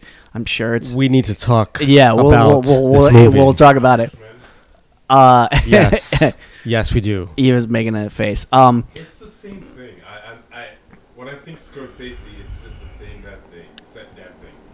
Mobsters. No, no, no, no. Maybe they're older now. I'm sure it's a great movie. It's- um it's that a- being said, It's an oil painting of, yeah, a, of uh, a movie. To, to to my point though, uh, as far as like Martin Scorsese bitching about that and like it's not cinema. It's like yeah you're right. And his big complaint was that oh uh you know there isn't m- money to make these the movies and that it, you have to it wouldn't be in a theater because of all these franchise movies. And it was like yeah that's true but but he's forgetting that that was always true. Yeah. For as long as his career has been going. I think I think after after listening to a more recent interview with with um, with Scorsese and Pacino and De Niro, um, he didn't call out Disney specifically, but his his his annoyance is more recent in the sense that he and I can send you guys a video. Uh, but basically, what he describes was that when he was when he had conceptualized the Irishman, um, and he wanted to adapt it from the book, and he you know he he called everyone up, everyone was on board, uh, and he was going back and forth on whether well this this movie takes place over the entire life of the central character Frank Sheeran played by Robert De Niro.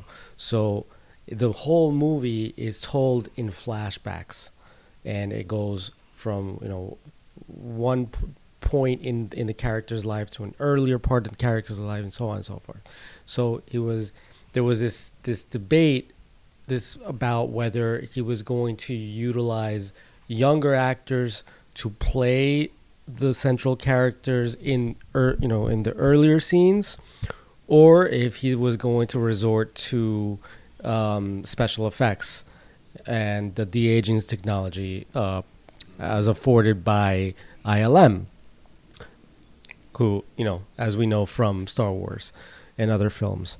And when they he decided when the entire production team decided that it would be it would be it would be less you know the technology is already here you know it's been successful in other movies like Captain Marvel for It's example. been uns- it's been unsuccessful in other movies. Uh, That's not decent. that's That's not. I mean, uh, that is not that is not Disney. Uh, Gemini Man. Mm. yeah even on the trailers it looked bad waste Yeah. your money on that, really? I have, Well, he's I am got AMC A AMC. list. I'm not wasting my Those money. are two hours. Fine. You wasted two hours of your time. I wasted an. I, I would if it had been two hours, I probably wouldn't have gone to see it. It was like an hour and forty five minutes. But the point is that they decided that there were the technology's here, so they were gonna go with the special effects. Once they tested it in and you know it made sure that it wouldn't be too, it would be implemented well if done right with the right amount of capital. So they went to the usual studios, and none of the s- traditional studios, Warner Brothers, Universal, Sony, uh, none of the traditional studios would touch it because of the astronomical budget just required for the special effects alone. Like the Yeah. special effects alone was going to take a good chunk of the budget. So then suddenly netflix steps in and says hey look we'll fund your movie there's no there's going to be no obstruction do the movie you want to do and we'll finance it and it's going to be you know on on netflix What? and And and, so- and so that it can be up for nominations for awards, we'll stick it in the theaters for like a week. Sure, sure. So that that's kind of where I'm not I'm not I'm not defending him, but I I think he, he, he It's jealousy because he had his own time. He had his time where he was able to create his art pieces and get notoriety. At the end of the day, But- though- But nowadays, these new storylines, which are still storylines, they're stories, um, they're art, but the return on them are significant Less. to his movies. Less, So yeah. he's just jealous that he can't, you know, touch these movies. no, Well- and he won't well- because at the end of the day, it's and this is where he becomes a little bit like petty about it because it's apples and oranges. You Yeah. can't you can never compare. It's like you're you're Well- com- you're comparing. All right, you're comparing a night at the at at the Met or a, a night at the opera with a day at Six Flags. They, they're two very good experiences in their right moments, but one is not a substitute for the other. Maybe this is just a proof that he's in decline. No, I- I wouldn't go maybe- out- Maybe mm. not as a director, but his name does not. Well, well, I, dis- well. I, I, I, can- I will disagree with you. I on no no no. I can make I can make Could get, could No, no, no, no. I'm gonna disagree with both of you on that. Uh, so there, his main complaint, really, what it comes down to is that franchise franchise franchise movies take up theater space, uh, and studios will give money to have them, you know, have the effects or whatever. But what he's really actually upset about is that the theater space is taken up with franchise movies. Uh, what he isn't, what he also is upset about, and this is actually true, is that individual directors don't have the cachet they used to have. Nobody does. Mar- Martin Scorsese is not alone in this. Uh, this is true. uh, there's maybe one or two directors who can still do that. But here's the counter to Martin Scorsese that I will say is two two perfect examples. Is there are there isn't a director that I can think of a very very very very very obvious one who does have that cachet. Do you know why he has that cachet? Because he made three Batman movies. Oh, so Chris studios Nolan. will let him do whatever he wants. You know. Interstellar would not be he would not have gotten the money for Interstellar. And I'm sure Interstellar was a struggle Yeah. to get made.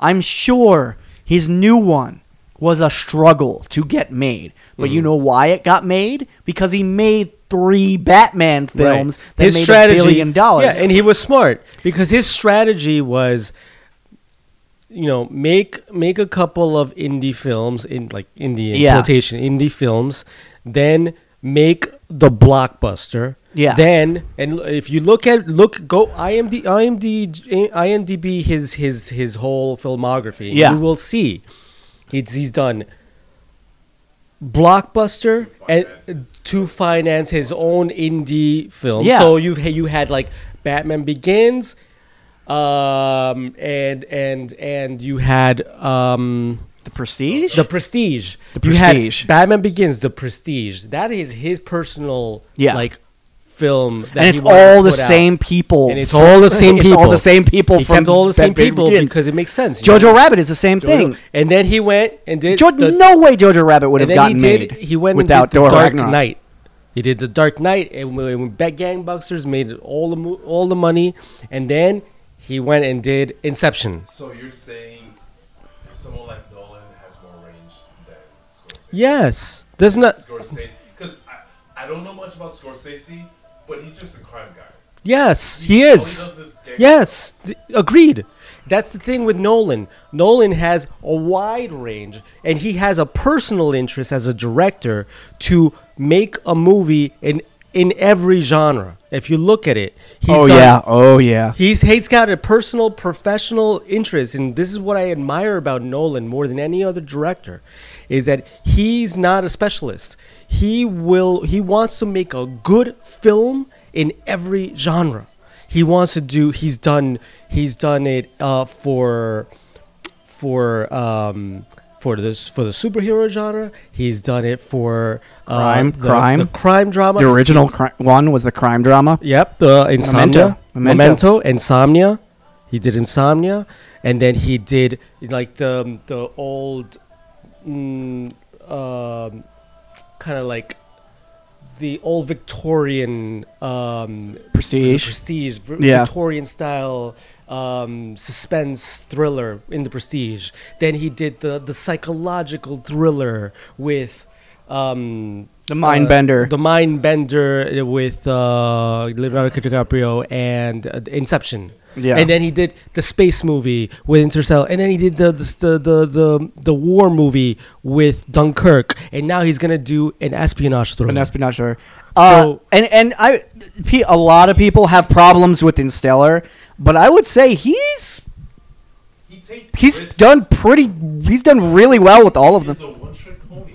That's why I've never been. a Well, no, he's not, because Hugh, Hugh. Hugo is the exception to that. Well, no, yeah, he's he's branched out a bit, but his bread and his specialty, Scorsese is he's a specialist. He is yes, he's he's a he his his specialty is making exceptional exceptional films. These are films that are. Yes, they're mob. They're they're crime dramas. They're mob crime dramas, and and I mean he's branched out at times, and he's done Shutter Island with Yeah. DiCaprio, which was n- okay. Which was okay.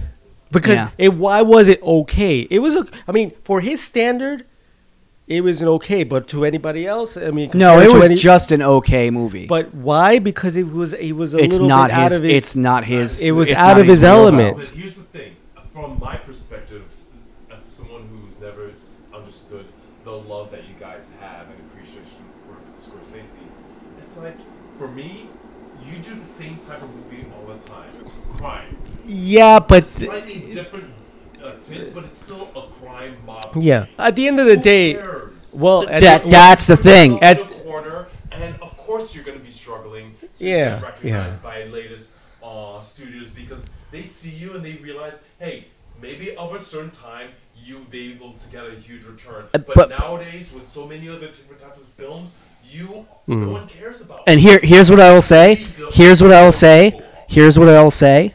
Honestly, as also Scorsese, he can say what he want about franchises, films. I guarantee you, though, had he gotten all the money and all the theater exposure he wanted to, movie still movie wouldn't have done as well in theaters as he thinks it might have. I don't think so because the movie that he's making now, aside from people who still think Martin Scorsese c- carries some cachet as a director, uh, which in in for the past, I would argue the past like twenty years, that really hasn't existed.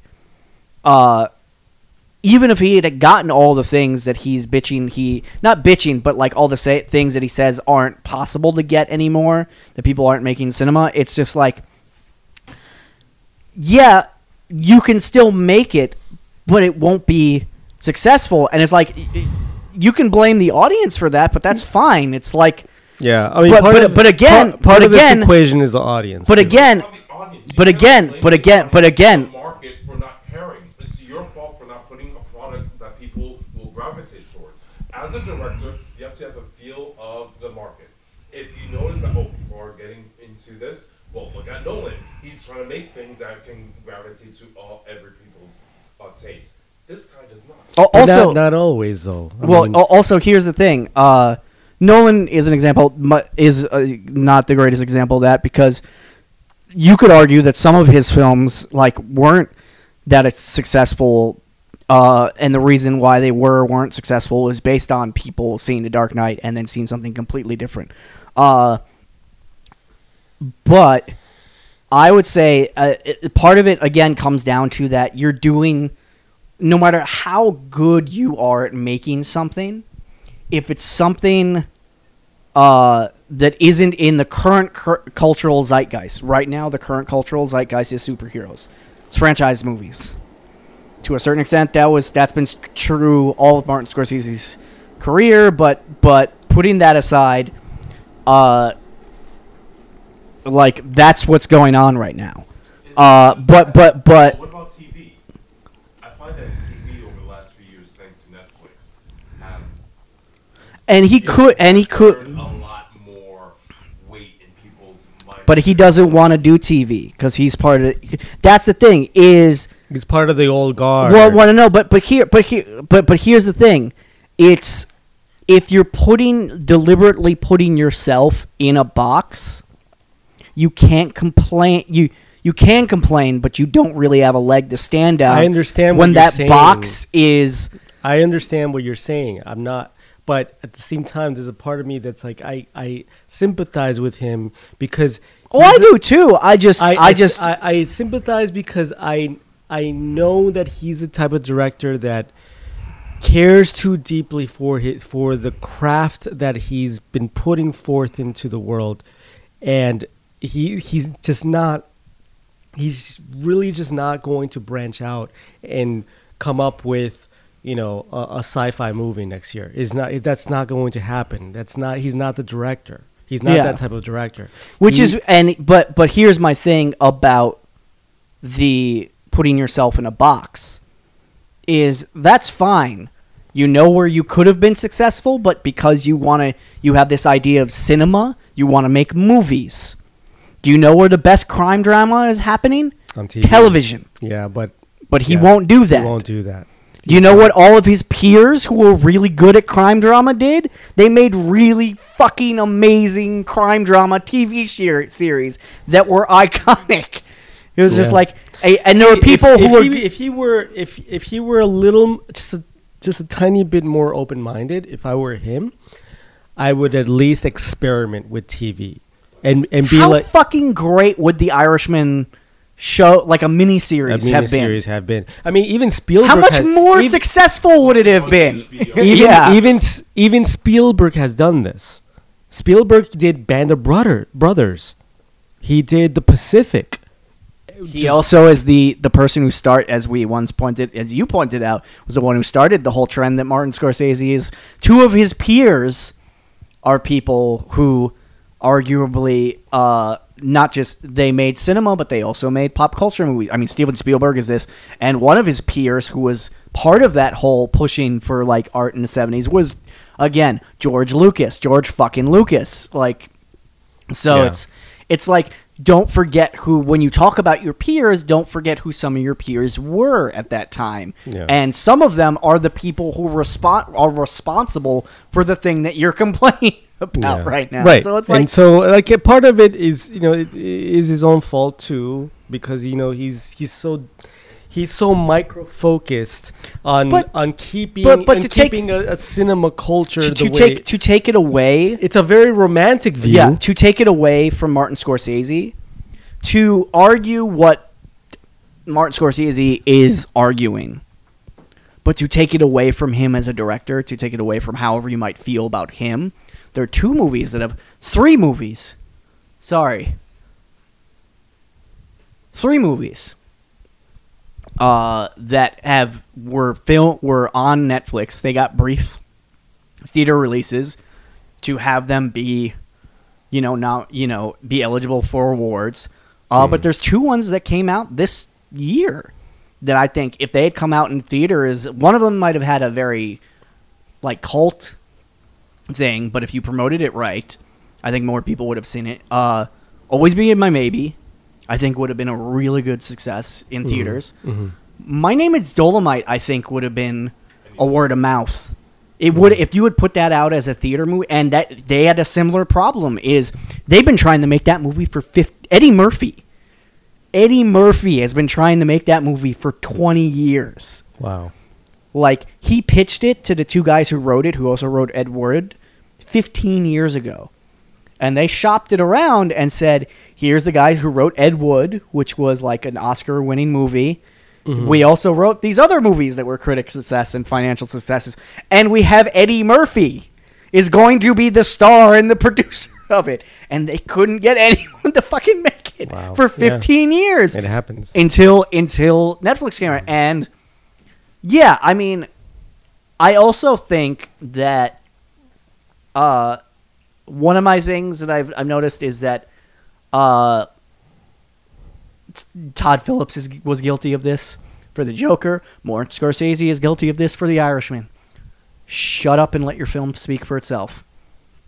Like, don't like all you're going to do if you start is Martin Scorsese like made a statement or someone interviewed him and asked him a question Yeah. and he gave an answer and it blew up and it's just like some of these guys people especially all so-called auteurs like Scorsese like Todd Phillips which horrible look they got overlapped a little bit because Scorsese which he totally did there it was homages to Taxi Driver course, and and the. King of Comedy Yeah. like very i think even if you asked todd phillips he would say yeah those were both homages to taxi driver Yeah. but it's just like man sh- shut up Yeah. But at the end of the day, you see the, those films with the Joker. Yeah, it's painted with a bit of a comic book tinge, but it's still an art piece. Yeah. You know, it's, not It's a traditional film. Comic book. It's a film. It's very much a more film. Artistic. Mm-hmm. That made a lot of money. yeah, Scorsese, his stuff, his ideas won't ever touch anything like that. Yeah. I- and and my- part of it is because, well, it's, you know, it, it's again, it's a, not everyone is interested in a in a mob crime drama. Uh, so you have that. It's a, it's rated R. That too. It's it's a long movie. It's three and a half Yeah. hours. Uh, but you know, don't don't generalize like that because I, you know, there there are certainly people who who are willing to, you know, when they see who you know who created the movie and who is in the movie. see but Uh, that's the th- that's even eyes counter to that why we we're saying is that in the current culture none of those names mean what they meant 20 years ago We have None of them. None of them. options. And Scorsese was great at the time, but other directors are doing more interesting things right nobody nobody involved with that i mean to someone like us even people our age i would say that even people our age those peop- those names don't mean as much as maybe they'll mean to like me Yeah. or you Yeah. or rich like I mean, the, the, Yves is one of those people those names don't mean as much to a eve movie as like they The mean to Irishman either is of not us hard. It's movies for the Academy Awards. That's pretty much it. Yeah. Well, no, no, no. It's not just that, but I think I think my film, my what I'm arguing is actually like the the real thing here is you keep arguing like it's Scorsese, it's De Niro, it's Pacino, it's Pesci, uh, which means something to me and Rich. Yves is the rest of the people. Right. And then and that's Yves is the rest of the American public. Like, yeah. I don't mind an artistic film, but but then not even putting aside putting aside artistic film. It doesn't his- mean artistic his, film. His target his target okay, his target audience is it's not it's not Gen Y, it's not millennials. It, that's not his target. His tar- it's his target is is people and we're at the at the at the edge of this, but it's really people even older than us. Yeah, Rich, Rich, you and Yves are out of this, and I'm out of it by age. Do you know who the main target for this movie is? People slightly mar- younger than Martin Scorsese, Mm-hmm. who are white. And that's the other thing that, like, I made about. Uh, I don't even know if we discussed this on the last episode, but it's just like, yeah, you know who else was like? You you keep talking about this grand. Uh, Martin Scorsese was like, "Oh, in the '70s, this grand thing of film." I was like, "Yeah, who all your peers? How many of your peers were people of color or women? Oh, none, almost none. Spike Lee was after you. Oh. Spike Lee wasn't your peer, like." And Spike Lee's the only other one of those guys who's like Yeah. not a, a middle, you know, middle age or older white guy. I was just like, I was like, oh yeah, when when we could get films, I was like, yeah, who got films? Yeah. But- white guys and middle-aged white guys really Mm. so the fact that's the other charlie was the one who made the point it was just like yeah you know who else is getting films made more films made that aren't franchise made people who aren't middle-aged white guys He's like Yeah. That's a valid point. it's just like the the your name doesn't carry the cachet because there are more peop just more people making films now like you know. Jordan peele has more yes, uh, like has more cachet than Martin Scorsese does now. And you know what? That's right. That's correct. He should have more cachet now than Martin Scorsese. You know, like uh, what's his name? Who did uh, uh, Ryan Coogler should have more cachet now. Putting aside if he had never made either Creed film or Black Panther, should have more cachet than Martin Scorsese. Like, uh, what's it? Oh God, uh, the woman who the actress director who made uh, her too, Jodie Smith McPhee. Uh, no, uh, Greta Greta Gerwig. Is that the one who, who directed Bird Bird Oh, um, Ladybird. Lady Bird? Yeah, I know who you're talking about. Yeah. I, I, don't recall. she's the name at making a new one, and Yeah, I'm just like, is. and- with, with Saoirse Ronan. This is the thing. It's just like that, that, and that. When you combine all of that, that really makes me like, you know what, Martin Scorsese, I don't care. there are great films. It's just like Yeah. I, I- yeah, and it's like they're not you. That's the thing. Yeah. They're not middle-aged white men. They're not mm. you. There's just more people. There's more competition, and what he's producing does not hold up to what other people are bringing. And I come back to Jojo That Rabbit. Jojo Rabbit shouldn't be, still be in the theaters. It's still be in the theaters. That movie, if he hadn't made Thor, I don't think that movie would have been in No, theaters. It no, wouldn't. That no. movie's insane. it's insane. Mm-hmm. Just the idea of that movie is insane. That like, all this being said, give the Irishman a chance. oh, I'm gonna wa- I'm gonna I'm gonna Watch watch, it. it. I'm gonna watch it. Watch it, please.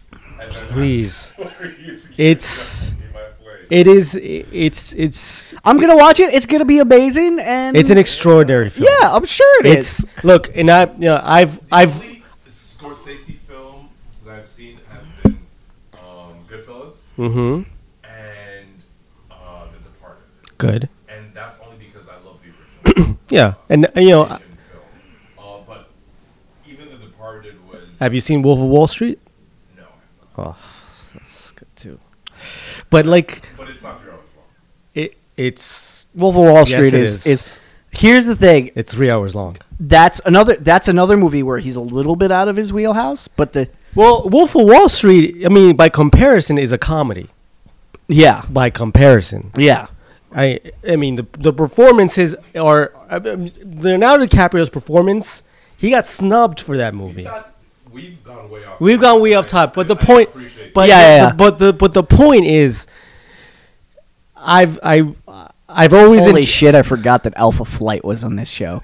sorry, sorry. It's just we have we have the '90s X Men cartoon in the background, and every time it comes comes on, I uh, it's just like uh, I saw the o- imp- opening intro, and we're talking, and while we're talking, the theme music to the '90s X Men cartoon is playing in my head while we're talking. Yeah, me too. uh, but I was like, yeah, I was just, holy shit, Alpha Flight is my point is, I I I'm, I've always been a huge fan of of Goodfellas um, as a film. It and Wolf of Wall Street as well. The Departed, not so much. It was okay, but it would never it never reach the heights, in my opinion, of what Goodfellas was.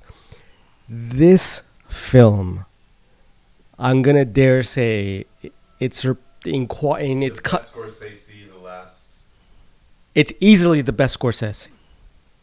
yeah. It's easily the best Scorsese in the last 25, 30 years.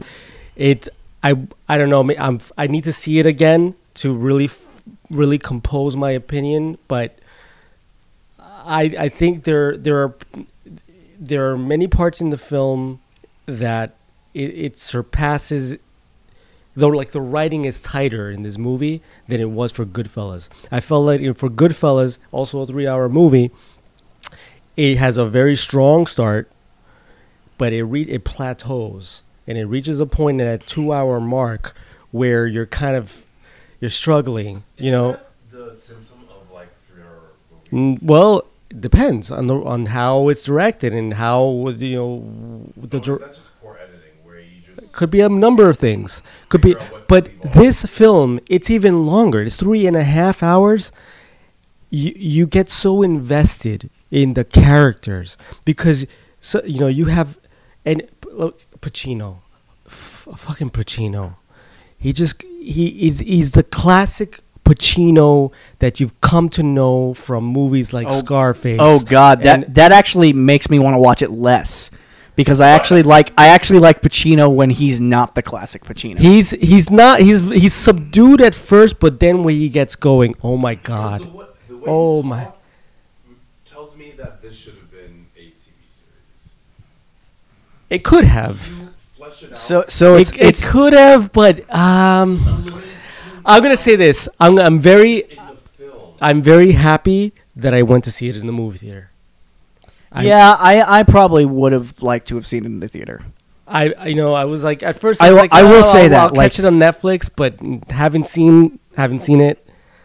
I love me some Scorsese. I just I just there are just other directors that I I love more. Let's just put it that way. Like I love me some Scorsese, but like yeah, I mean it I it would have been nice if it gotten That's the thing is when it comes right down to it for me, it's just like look man, yeah, it should have been in theaters. A theater release. What do you want? That's not how things work anymore. Like just like it's like don't bitch about it. That's my thing. It's like it just that was really what it comes down to. Is I was like, Yeah. man, just shut up. Yeah, he, he let should. this let the movie speak for itself. I agree hundred percent. He he should just let the movie speak for itself and just step away. You know. Yeah. Let the people decide. But Yeah. um, people should go see it. It, it deserves it. It deserves It's it. gonna be on Netflix. People will Yeah. It's Yeah. it's just now. It's Yeah. today. It's on. Uh, weirdly enough, uh, another movie that I think I've mentioned before that holds up, a really long movie that holds up uh, if you watch it in two chunks, because it is really long, and it's actually, I now have a much higher opinion of it than when we went to see it in the theater. Blade Runner twenty forty nine. I need to see that over again. Yeah. I enjoyed it. I did too. I just thought it was overly long. It it it plays better if you watch it in two separate chunks. Yeah.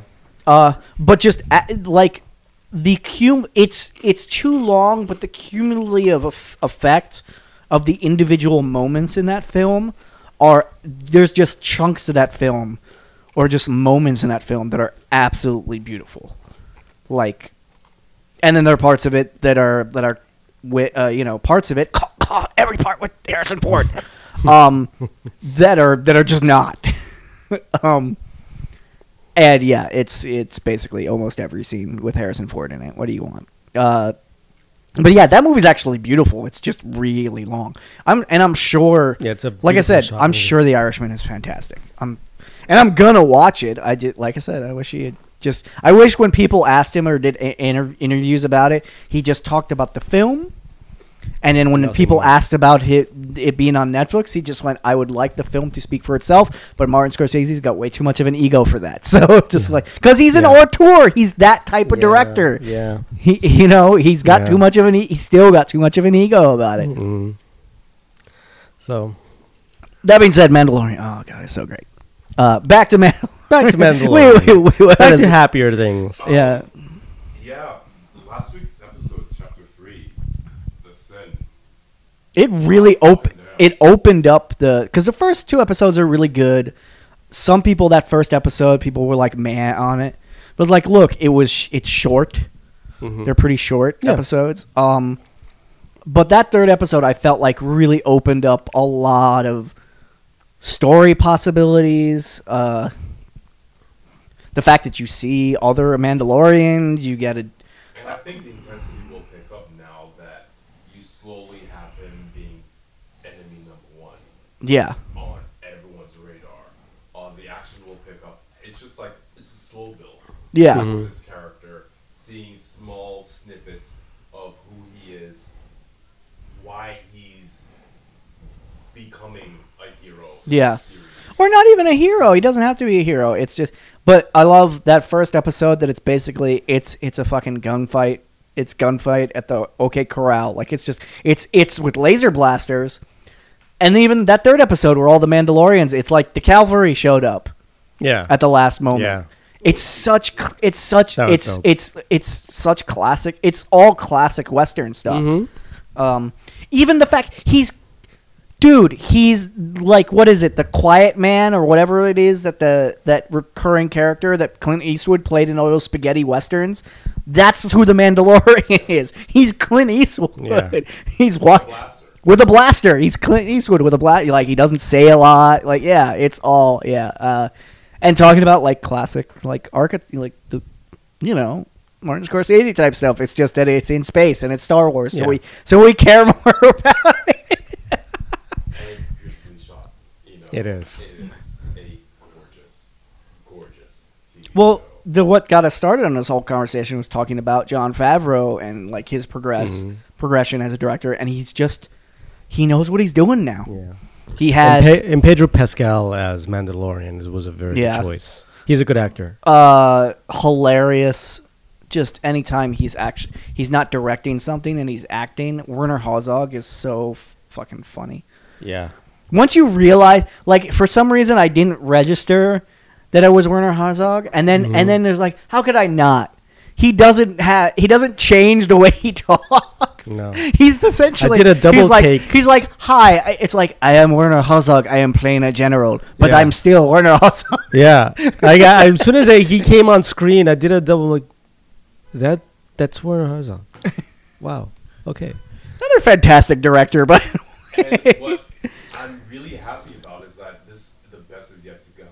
We have uh, the guy who played Gustav Fring, who has yet to be introduced yet as a bad guy for uh, the Empire. yeah, And then Gina Carano is going to be featured later on in some. it's awesome. Al- also, always always a kick to see someone like like some of the older actors. Always a kick to see someone like Carl Weathers.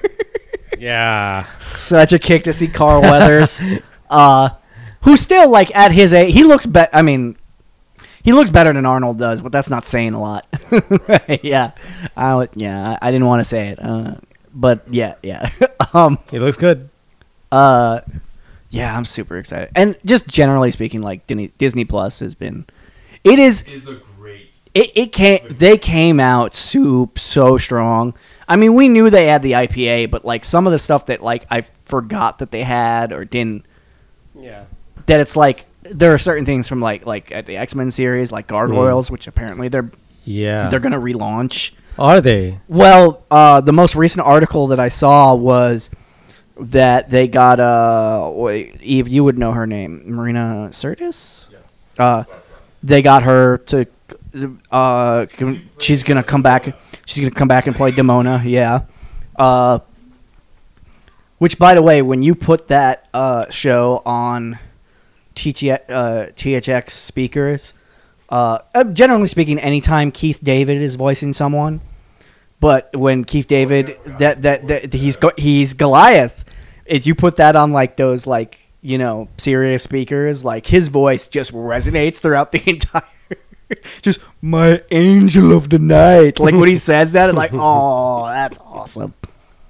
But also, show totally still holds up. Uh, Rich hasn't watched this, but you've been watching it. I'm behind like an episode or two. Watchmen is in- really interesting. Watchmen. What I like about it is, it's it's great because it's a great show, not because it's a great faithful adaptation to uh, Alan Moore. It's just a, a TV show that is meant to address what's going on nowadays. And It is. weave contemporary issues of race, which I had, I love to read and watch about, and just that opening episode. I know people had some issues with it, but that shit is fucking uncomfortable to see. Yeah. That opening episode in Tulsa, Oklahoma, in a real atrocity. Yes. that- Yeah. That is rarely talked about in. We almost never talk about that. Yeah. But to take advantage of that, to flesh it out in an episode, to use that as a setting point to what's going on with you know the plot and the storyline, I've appreciated everything. Gina, uh, Regina King is fucking killing it. She's killing it. um, I and as someone who like has always been like, if they're doing like like I I couldn't read any of the other Watchmen stuff in the comic books. Because my basic thing was like, it was great, leave it alone. Um, that being said, the way they have actually integrated the story from Watchmen is fascinating. If you read the comic, like and it's just used um, what's his name, Rorschach, as just inspiration for a newfound version Yeah. of the Ku Klux Klan. Well- it's like it's just perfect. well, well. Here's here's the interesting thing about that. Putting aside that Alan Moore, I don't think would have created something like this because he's no. Uh, but the way they have contextualized the stuff from Watchmen, the comic book, and put it into the modern, like when you think of if you read the comic, uh, and you actually think about Rosar, Rosar, Rorschach. Rorschach. Of course he would like his journal at the end of the book gets left with a, a right wing rag. It's like of course he would inspire a group of white supremacists. Like of course that's what would happen. Like that's just a natural progression of that story. Well, keep in mind, it's not just a, a group of white supremacists. Is the whole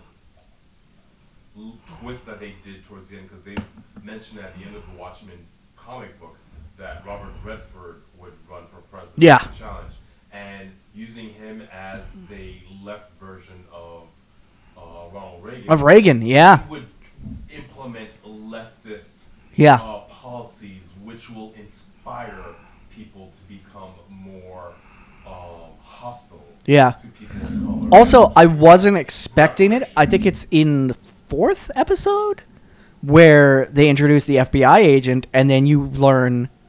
Well, you actually you learn this from the beginning. No, you you do notice from the beginning because I didn't watch it from the beginning.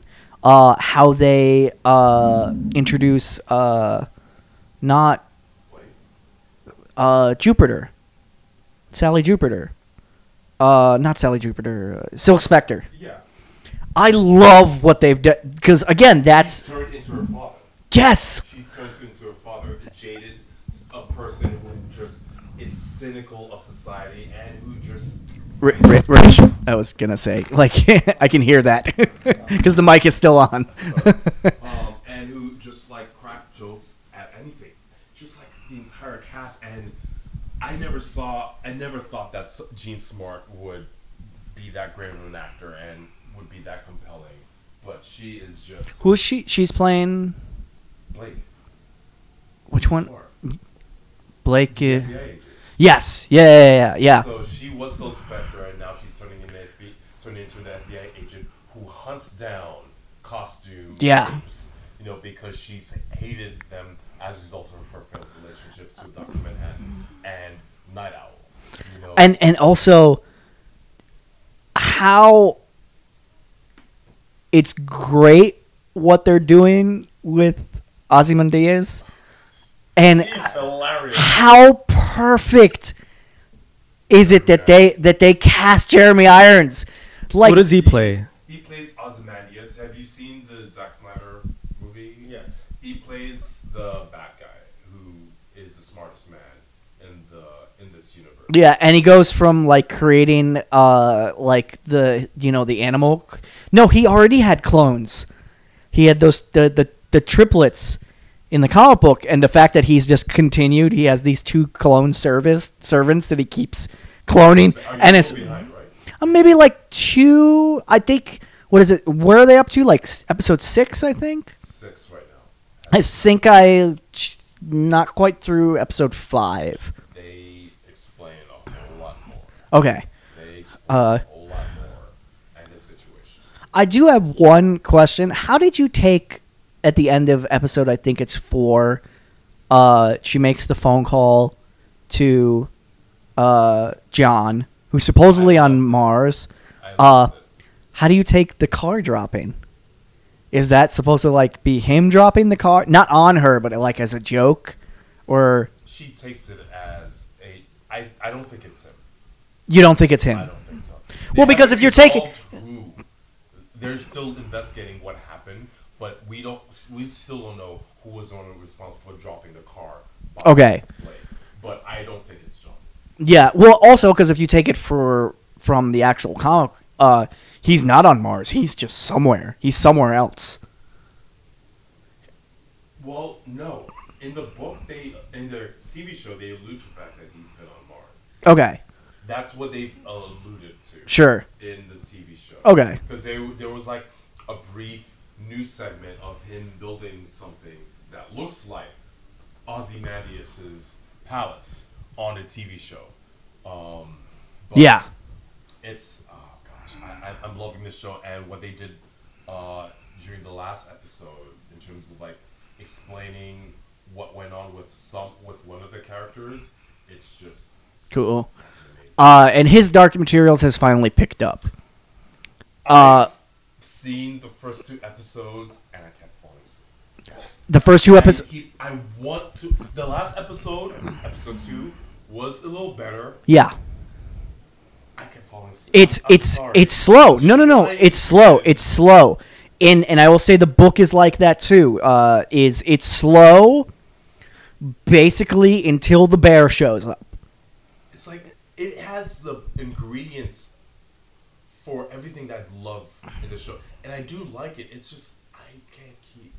Yeah. It's, it's just very the pace is not. So I know I'm not familiar with the story. So what's the book about? So his Dark Materials is uh was a book a series of books. He actually wrote a fourth book, I think, that was tangentially connected to the, the his Dark Materials series. Uh basically it is an alternate version of Earth where people's uh I guess you could call them their souls are represented externally by these things that they in their universe they call demons. But it's not spelled demons it's spelled like d a damon. Yeah. yes.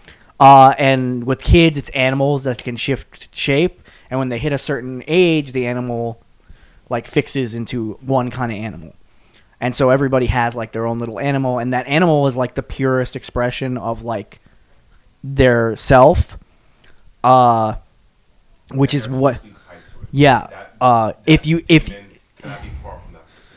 It's always in their immediate. Yeah, and if you hurt the demon, you can hurt, and if you kill a demon, you can kill. It kills the person as well. okay, so there's And a- vice a versa. symbiotic rela- Uh, and so basically, you're introduced to this little girl, Lyra, and she's been basically orphaned at this college, uh, where she's like, you know, it's basically like a a church slash. It's almost like a, a like a a church run school, and in his Dark Materials, there's a a place there. The people who run the country, who run the world, basically, are the magisterium, who are essentially the church.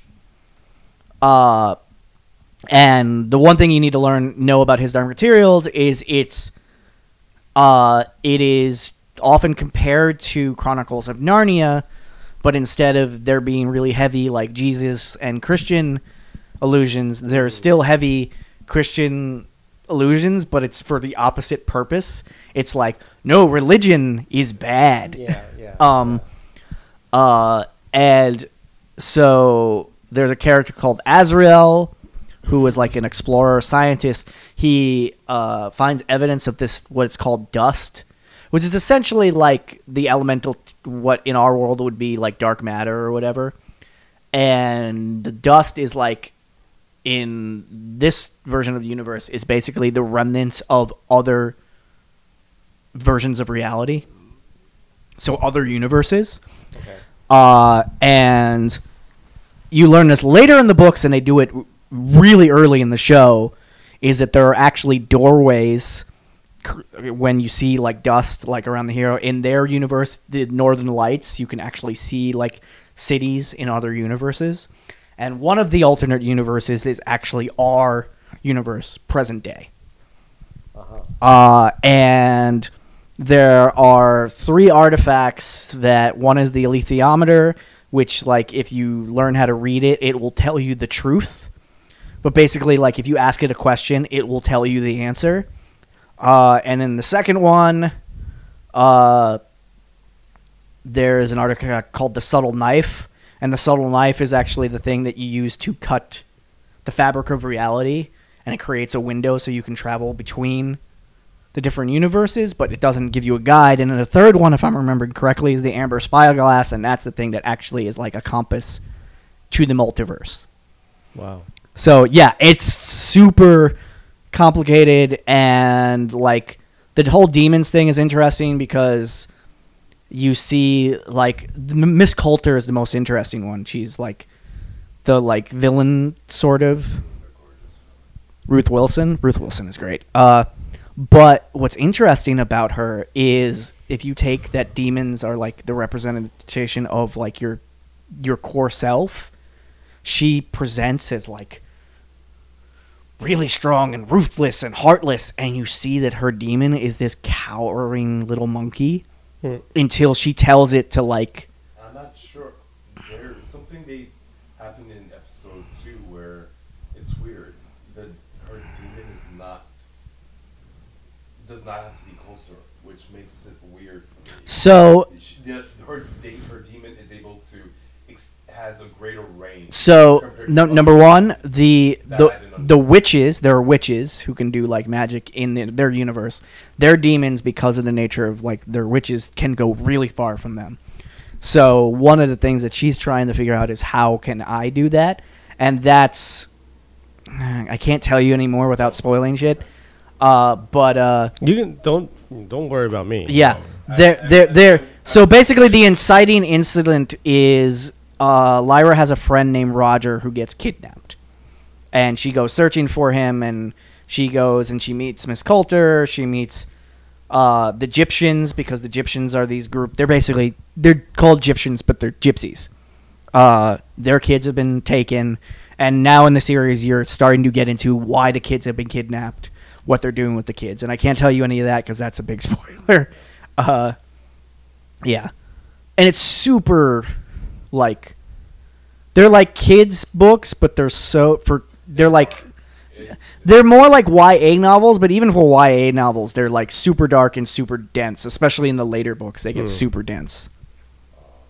yeah, I mean it's I don't hate it. Just like the pace is very slow. Yeah, Um, but I'm I'm committed. I have not given up on this show at this moment. It's like I'd like to see where this turns out. The cast is just too great. We- I have yet to see Lin Manuel Miranda uh, show up, but you know Ruth Wilson is in it. Um, what's his name? Um, the guy who played Professor X. uh, Yeah, yeah. Um, James McAvoy James plays McAvoy. Asriel. Yeah. is in it. Dafne Keen, who played ec- you know Laura X twenty three and Logan, she's playing Lyra, and that she's great. It's a solid cast. I mean, Wow. Yeah, that and it's a joint HBO uh, HBO BBC, uh, which by the way, uh, first season, first season it's hard because it's a joint BBC HBO production. The, I, if I'm not mistaken, the entire first season is already ha- already aired in Britain Oh, because that's how that shit works. like everything, like it's you know it's produced by the BBC. It's like it comes out there. Yeah. Like it came back came out there like a couple of years ago, not like a couple months ago. So it's like I think it, I think all of season one is already out in in, in Britain. Yeah. But yeah, it's so far I've liked what HBO has been able to produce lately. I was like, I was once again, I was down on Watchmen, but I was too. And then you kept like nudging it, and I peeked in on it, and I was like, it's like they they went to areas where I did not think the show would get. It. yeah, it went hardcore into issues of race that I always love to read about and watch about and discuss. Uh, and I appreciate what they're doing. Um, and the cast is just phenomenal all around. So, and I'm a huge Nine Inch Nails fan. Trent Reznor. And Atticus Ross. Yeah, Amazing job with the soundtrack, and you know, it's set. You know, creating a nice, you know, atmosphere with uh, the TV show. Um, I really am amazed by that. Um, yeah, if you have not watched Watchmen, please, please check it out. Kratos. Um, yeah, you, you won't be disappointed. Yeah. Uh, that being said, I'm, I'm not. I'm excited about Rise of Skywalker. Mm, You know, comes out next week, next month. this month. Oh, it's next month. Yeah. It's the twentieth. Yeah, And tickets are already on sale. It's you know. I'm just watching it because I just want to figure out what's going on. Yeah, and I, I, I'm excited about it. yeah, I'm just curious to see how this ends. I also, uh, Okay, I'm Jackie. super excited, but also super bummed that the all the Marvel stuff for Disney Plus doesn't come out till next year, and not even like, not for a while. It doesn't come out for a while. Yeah. Did I they give you? Did they? Did, did they give a, a time frame? Yeah, doesn't the first one doesn't come out till I don't know. February maybe? I don't mind Maybe even further. you got the Man- Mandalorian, and they're That's true. Yeah. $150 million an episode. Yeah. Of course they're gonna try to space that stuff out. Yeah, Um, and in the meantime, there's so much and I'm I'm- content. So much. There's so many throwbacks. So the other day, I watched another uh, movie, another gem that I grew up with. I don't know if, about you guys, but I I was scrolling down their movies and I came across Flight of the Flight of the Navigator. I love Flight of the Navigator. And I remember. So- seeing that, Oh I, God, I don't I didn't remember fifteen-year-old Sarah Jessica Parker. Yes. so I I forgot she was in this movie. I, I always do too. and I I didn't remember much Actually, of the movie. fifty. She's a little older in it. Yeah, more or less. I I, don't, I didn't remember much of this movie, but I remember how much I enjoyed it as a kid. Yes. and I I watched the whole thing. It doesn't really hold up. no, no, it doesn't. Uh, but I will say, I still love that movie. s- Weirdly, partly because it doesn't hold up. Like there's just aspect of it that is like, oh, this is so bad. Yeah. I love this though, But that it's at so the time, bad. It was awesome. It was like it's kind of like Back to the Future. Like at the time, it was amazing, but you know, it's like you know, do, do you know? You know what movie you have to see? By the way, uh, and I brought this up to everybody uh, who will listen because I wasn't looking for this movie. I just stumbled across it because I was looking through all the Disney live action movie uh, from years ago. Uh, the computer wore compu- y- yes, yes, there it is. The computer wore tennis shoes. what is this with Kurt Russell? B- by the way, that's Kurt Russell on the left. I remember seeing that when I was a kid. You have not seen. He is like no. 15. It is oh god, it's amazing. it's um it's amazing. It's 1969 so like the compute oh god, the com- it's oh, it's such a time capsule. 1969. Wow. Yeah. But what's amazing is you can still kind of see Yeah, man. Yeah. The older got- they are, the more They trippy honey, they get. honey, I Shrunk the Kids yeah. is on here. Shaggy Dog. Like these are stuff I remember watching at my grandparents, you know, on summer times, you know, because they had like these weekends of like Disney films. I love those. Yeah, the older the the older they are, the the more hilariously like, uh, just weird. I well, here's the thing. D- There's a hand. There's a there's a handful. Have you? eh, Did you happen to peek in on Dumbo and the disclaimer before Dumbo? No. So in a handful of the movies that they have put up there, there is a disclaimer that says this movie is being shown in its un uh unchanged format. I forget what the Un- wording. Yeah, yeah. Uh, there are thi- there are things in this movie that are I, I forget the wording, but it's something along the lines of the there are things in this movie that are not culturally appropriate for modern times or something like that. wow. Yeah. They had so that and they had to for a movie like Dumbo and a handful of those other movies, and of course uh, the news release uh, where you know Iger came out and said we're not putting Song of the South on Disney Plus. That movie will not be available. It's like, oh, you mean the movie that basically is a, about how slavery was a okay? You're not going to put that on your streaming service? That's probably a good call. Yeah. like, yeah. by the way, uh, if you didn't, weird piece of trivia, if you've never seen Song of the South, the uh, main character, uh, and by the way, if you want like an amazing uh, story about the the story of Song of the South and how it went, it's been released, re-released like four times during certain cultural periods, and that they were like how it was treated, how some of the songs and aspects of that movie are still around even now. Uh, just listen to this season of You Must Remember This. She covers all of it. Uh, so the character in Song of the South is Uncle Ruckus, who is very aptly and brilliantly satired by Uncle Ruckus in the Boondocks uh, comic strip and cartoon. Like Uncle Ruckus is a like parody version of the it, by, of this character of the same name from Song of the South. Like it's yeah. Is anything else we want to talk to? We're we're we're now we're really good on time. Are we are we good? Um, yeah. What else? What else? There's probably something I'm forgetting, but but I think we've covered everything that's. I mean, as a, Jojo Rabbit is great. Uh, Motherless Brooklyn is great. Oh, That's what did I will you say. See that? Yeah, talk about crime movies. Really? I, yeah, I've been wanting to see that. It's a great movie. And that's Edward Norton's film. that it's directed by him, right? Yep, directed and written. Also, a thing he's been trying to make another like like the like the Eng- uh, the Irishman. It's a movie he's been trying to make for like 15 years. Wow. Uh, it's really good. Yeah, it came and went, uh, which wasn't a surprise. Like I think even to him, like he was just like, yeah, it was a passion project. He wanted to make it. hmm Uh, but yeah, Um. Jojo Rabbit is so good, so good.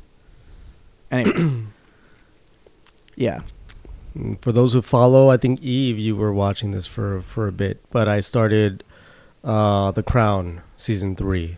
I, for some reason, I stopped. At, I, I wanted to mention this because we were talking about Disney Plus, and Mm. people were worried about how it would provide huge competition for Netflix.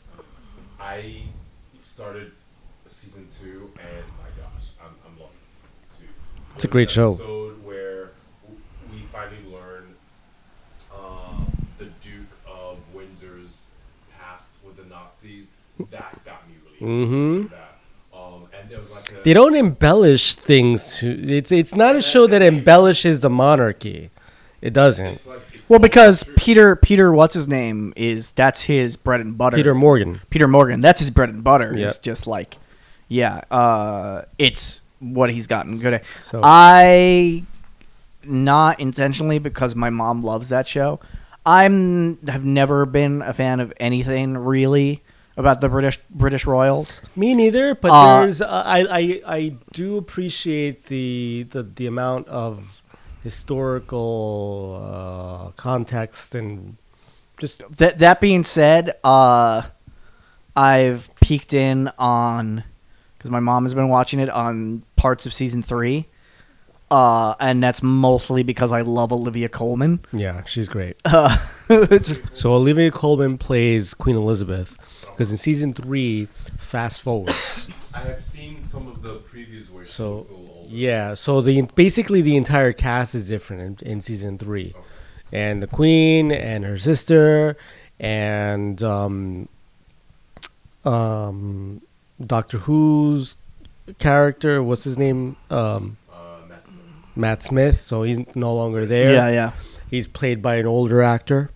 Um, the only actor that has really remained, yeah, every kept the actress, but not. No, no, no, no. It's No, no, it's no, no, it's com- it, the entire cast is different. is different. Yeah. The only cast member that has remained. understand. You need Philip though. No, no, Philip still is there. He's still there, but he's not played by Matt Smith. Yeah, He's- but so they age the actors because wait, th- there's an entirely new actress. Yes. that's yeah. what I'm getting at. Oh, Season three has a completely different new cast. actors. They're all older. Yeah. oh, They're all old. The only cast member that has remained was the phot- the photographer that was kind of flirting and going out with the sister with Margaret. He's remained. okay. Isn't Helena Bonham Carter also still on the show? Or no? She's not in the show. Wait, no, now she is now in season three. Not in She plays Margaret. She plays Margaret. Yeah. Yeah, She in wasn't in. season- Pre- she isn't. She wasn't in previous season. No. No, she Okay. plays Margaret in season three, which Yeah. at first I wasn't really too crazy for, but Wait, the sh- same actress playing the photographer? yeah, It's weird. but they aged him. But he's it's the same actor. Okay, that's But um, so far so good. Uh, I it's, it still had re- maintains the same style, same tone. Um, the performances are are quite it's still. good. Oliv- it's still Peter Morgan. So uh, Olivia Colman, you know, she she she. I, all right. I was gonna be excited about that, but I I really like this cast. I did too. I did too, and I was I I put on season three thinking, all right, let's see how this is gonna go because um I was really invested in in those in that entire cast. But um yeah, it's good. it's a calculated risk, but it's it's a a good. It, it- you know, It is a risk, Yeah. for sure. But yeah, uh, it's solid. But it's less of a calculated risk than if like you had gone through like four seasons with those actors. Like two seasons is a long time, Yeah. but it's not like yeah, it's not ridiculous. True. Yeah, so that's good. Yeah, but I've I've been loving them. I, I I'm not a fan of the Royals, but my time in England just made me realize I get it. Secretly an Anglophile, and I've been trying. I- uh, that being said- get into Fleabag because it's set in England. So By the way, who by the way, Olivia Colman is on Fleabag as well. Like, Huh. yeah, Fleabag is great. Oh, some, I don't think I've mentioned this show to you guys uh, since we were talking about the Fleabag. Um, the actor who writes that she also wrote um, Killing Eve. Yeah, I've been wanting to. I yeah, It's two seasons. it's on my back burner. It's amazing. I've heard amazing. That that that apparently two that and apparently. Is it on Netflix? I don't think so. no, it's on. It's you have to get it on AMC. Mm. Uh, that and Discovery of Witches are the two that I haven't come back to I, yet. I've slowly gotten into that because the guy in The Crown is in the Discovery of Witches. Yeah, It's weird, but I'm I'm gonna get back on that. yeah, yeah. yeah. I, I put it on a. There were just shows that were just like just took over like primacy over that. A, a handful of them were animated shows, and of course, as soon as I got Disney Plus, it was like, well, there's all these cartoons that I need to watch. childhood that you- Yeah. There's all these child. There's all these children's cartoons that were act, that are actually really good that I'm gonna watch as well. Uh. Yeah, it's just even I I what I've been doing is watching like an episode or two of like more than one. Uh. So far, like I said, uh, Spider Man is really good. Ultimate Spider Man is really good. Uh, I watched one episode of Avengers Assemble. Uh, again, it's directed towards kids, but I was like, this is for kids Yeah, show. I think I solid- watched an episode or two on Netflix. It's it's it's okay. Um, I'm really curious about Mar- the Mar- Marvel Rising, which is uh, all of the which is the animated show that has you know m- uh, Ms. Marvel and Squirrel Girl and all those characters. It's not what if. I'm super curious about what if. Mhm. Yeah, I'm liking that the what happens if Agent Carter becomes Captain Britain or whatever. yeah. Um, I'm liking that. Um, uh, I w- kind of want to watch the Guardians cartoon because because just I've like I said the creative teams behind it are a lot of the creative teams behind the comic books and apparently you know Paul Dini is one of the people who's been writing a bunch of those too so I was just like that's the guy behind Batman the animated series. Uh, Greg Weisman was one of the co-creators of Young Justice who is one of the primary writers on Gargoyles so I was like ah yeah that makes sense. Uh because you know people who do good work keep getting rehired. Uh, and there was one other animated Marvel thing, and I can't even remember what it is because you distracted me when you said "What if." Uh, oh, it's not animated. Uh, Runaway season three is coming back.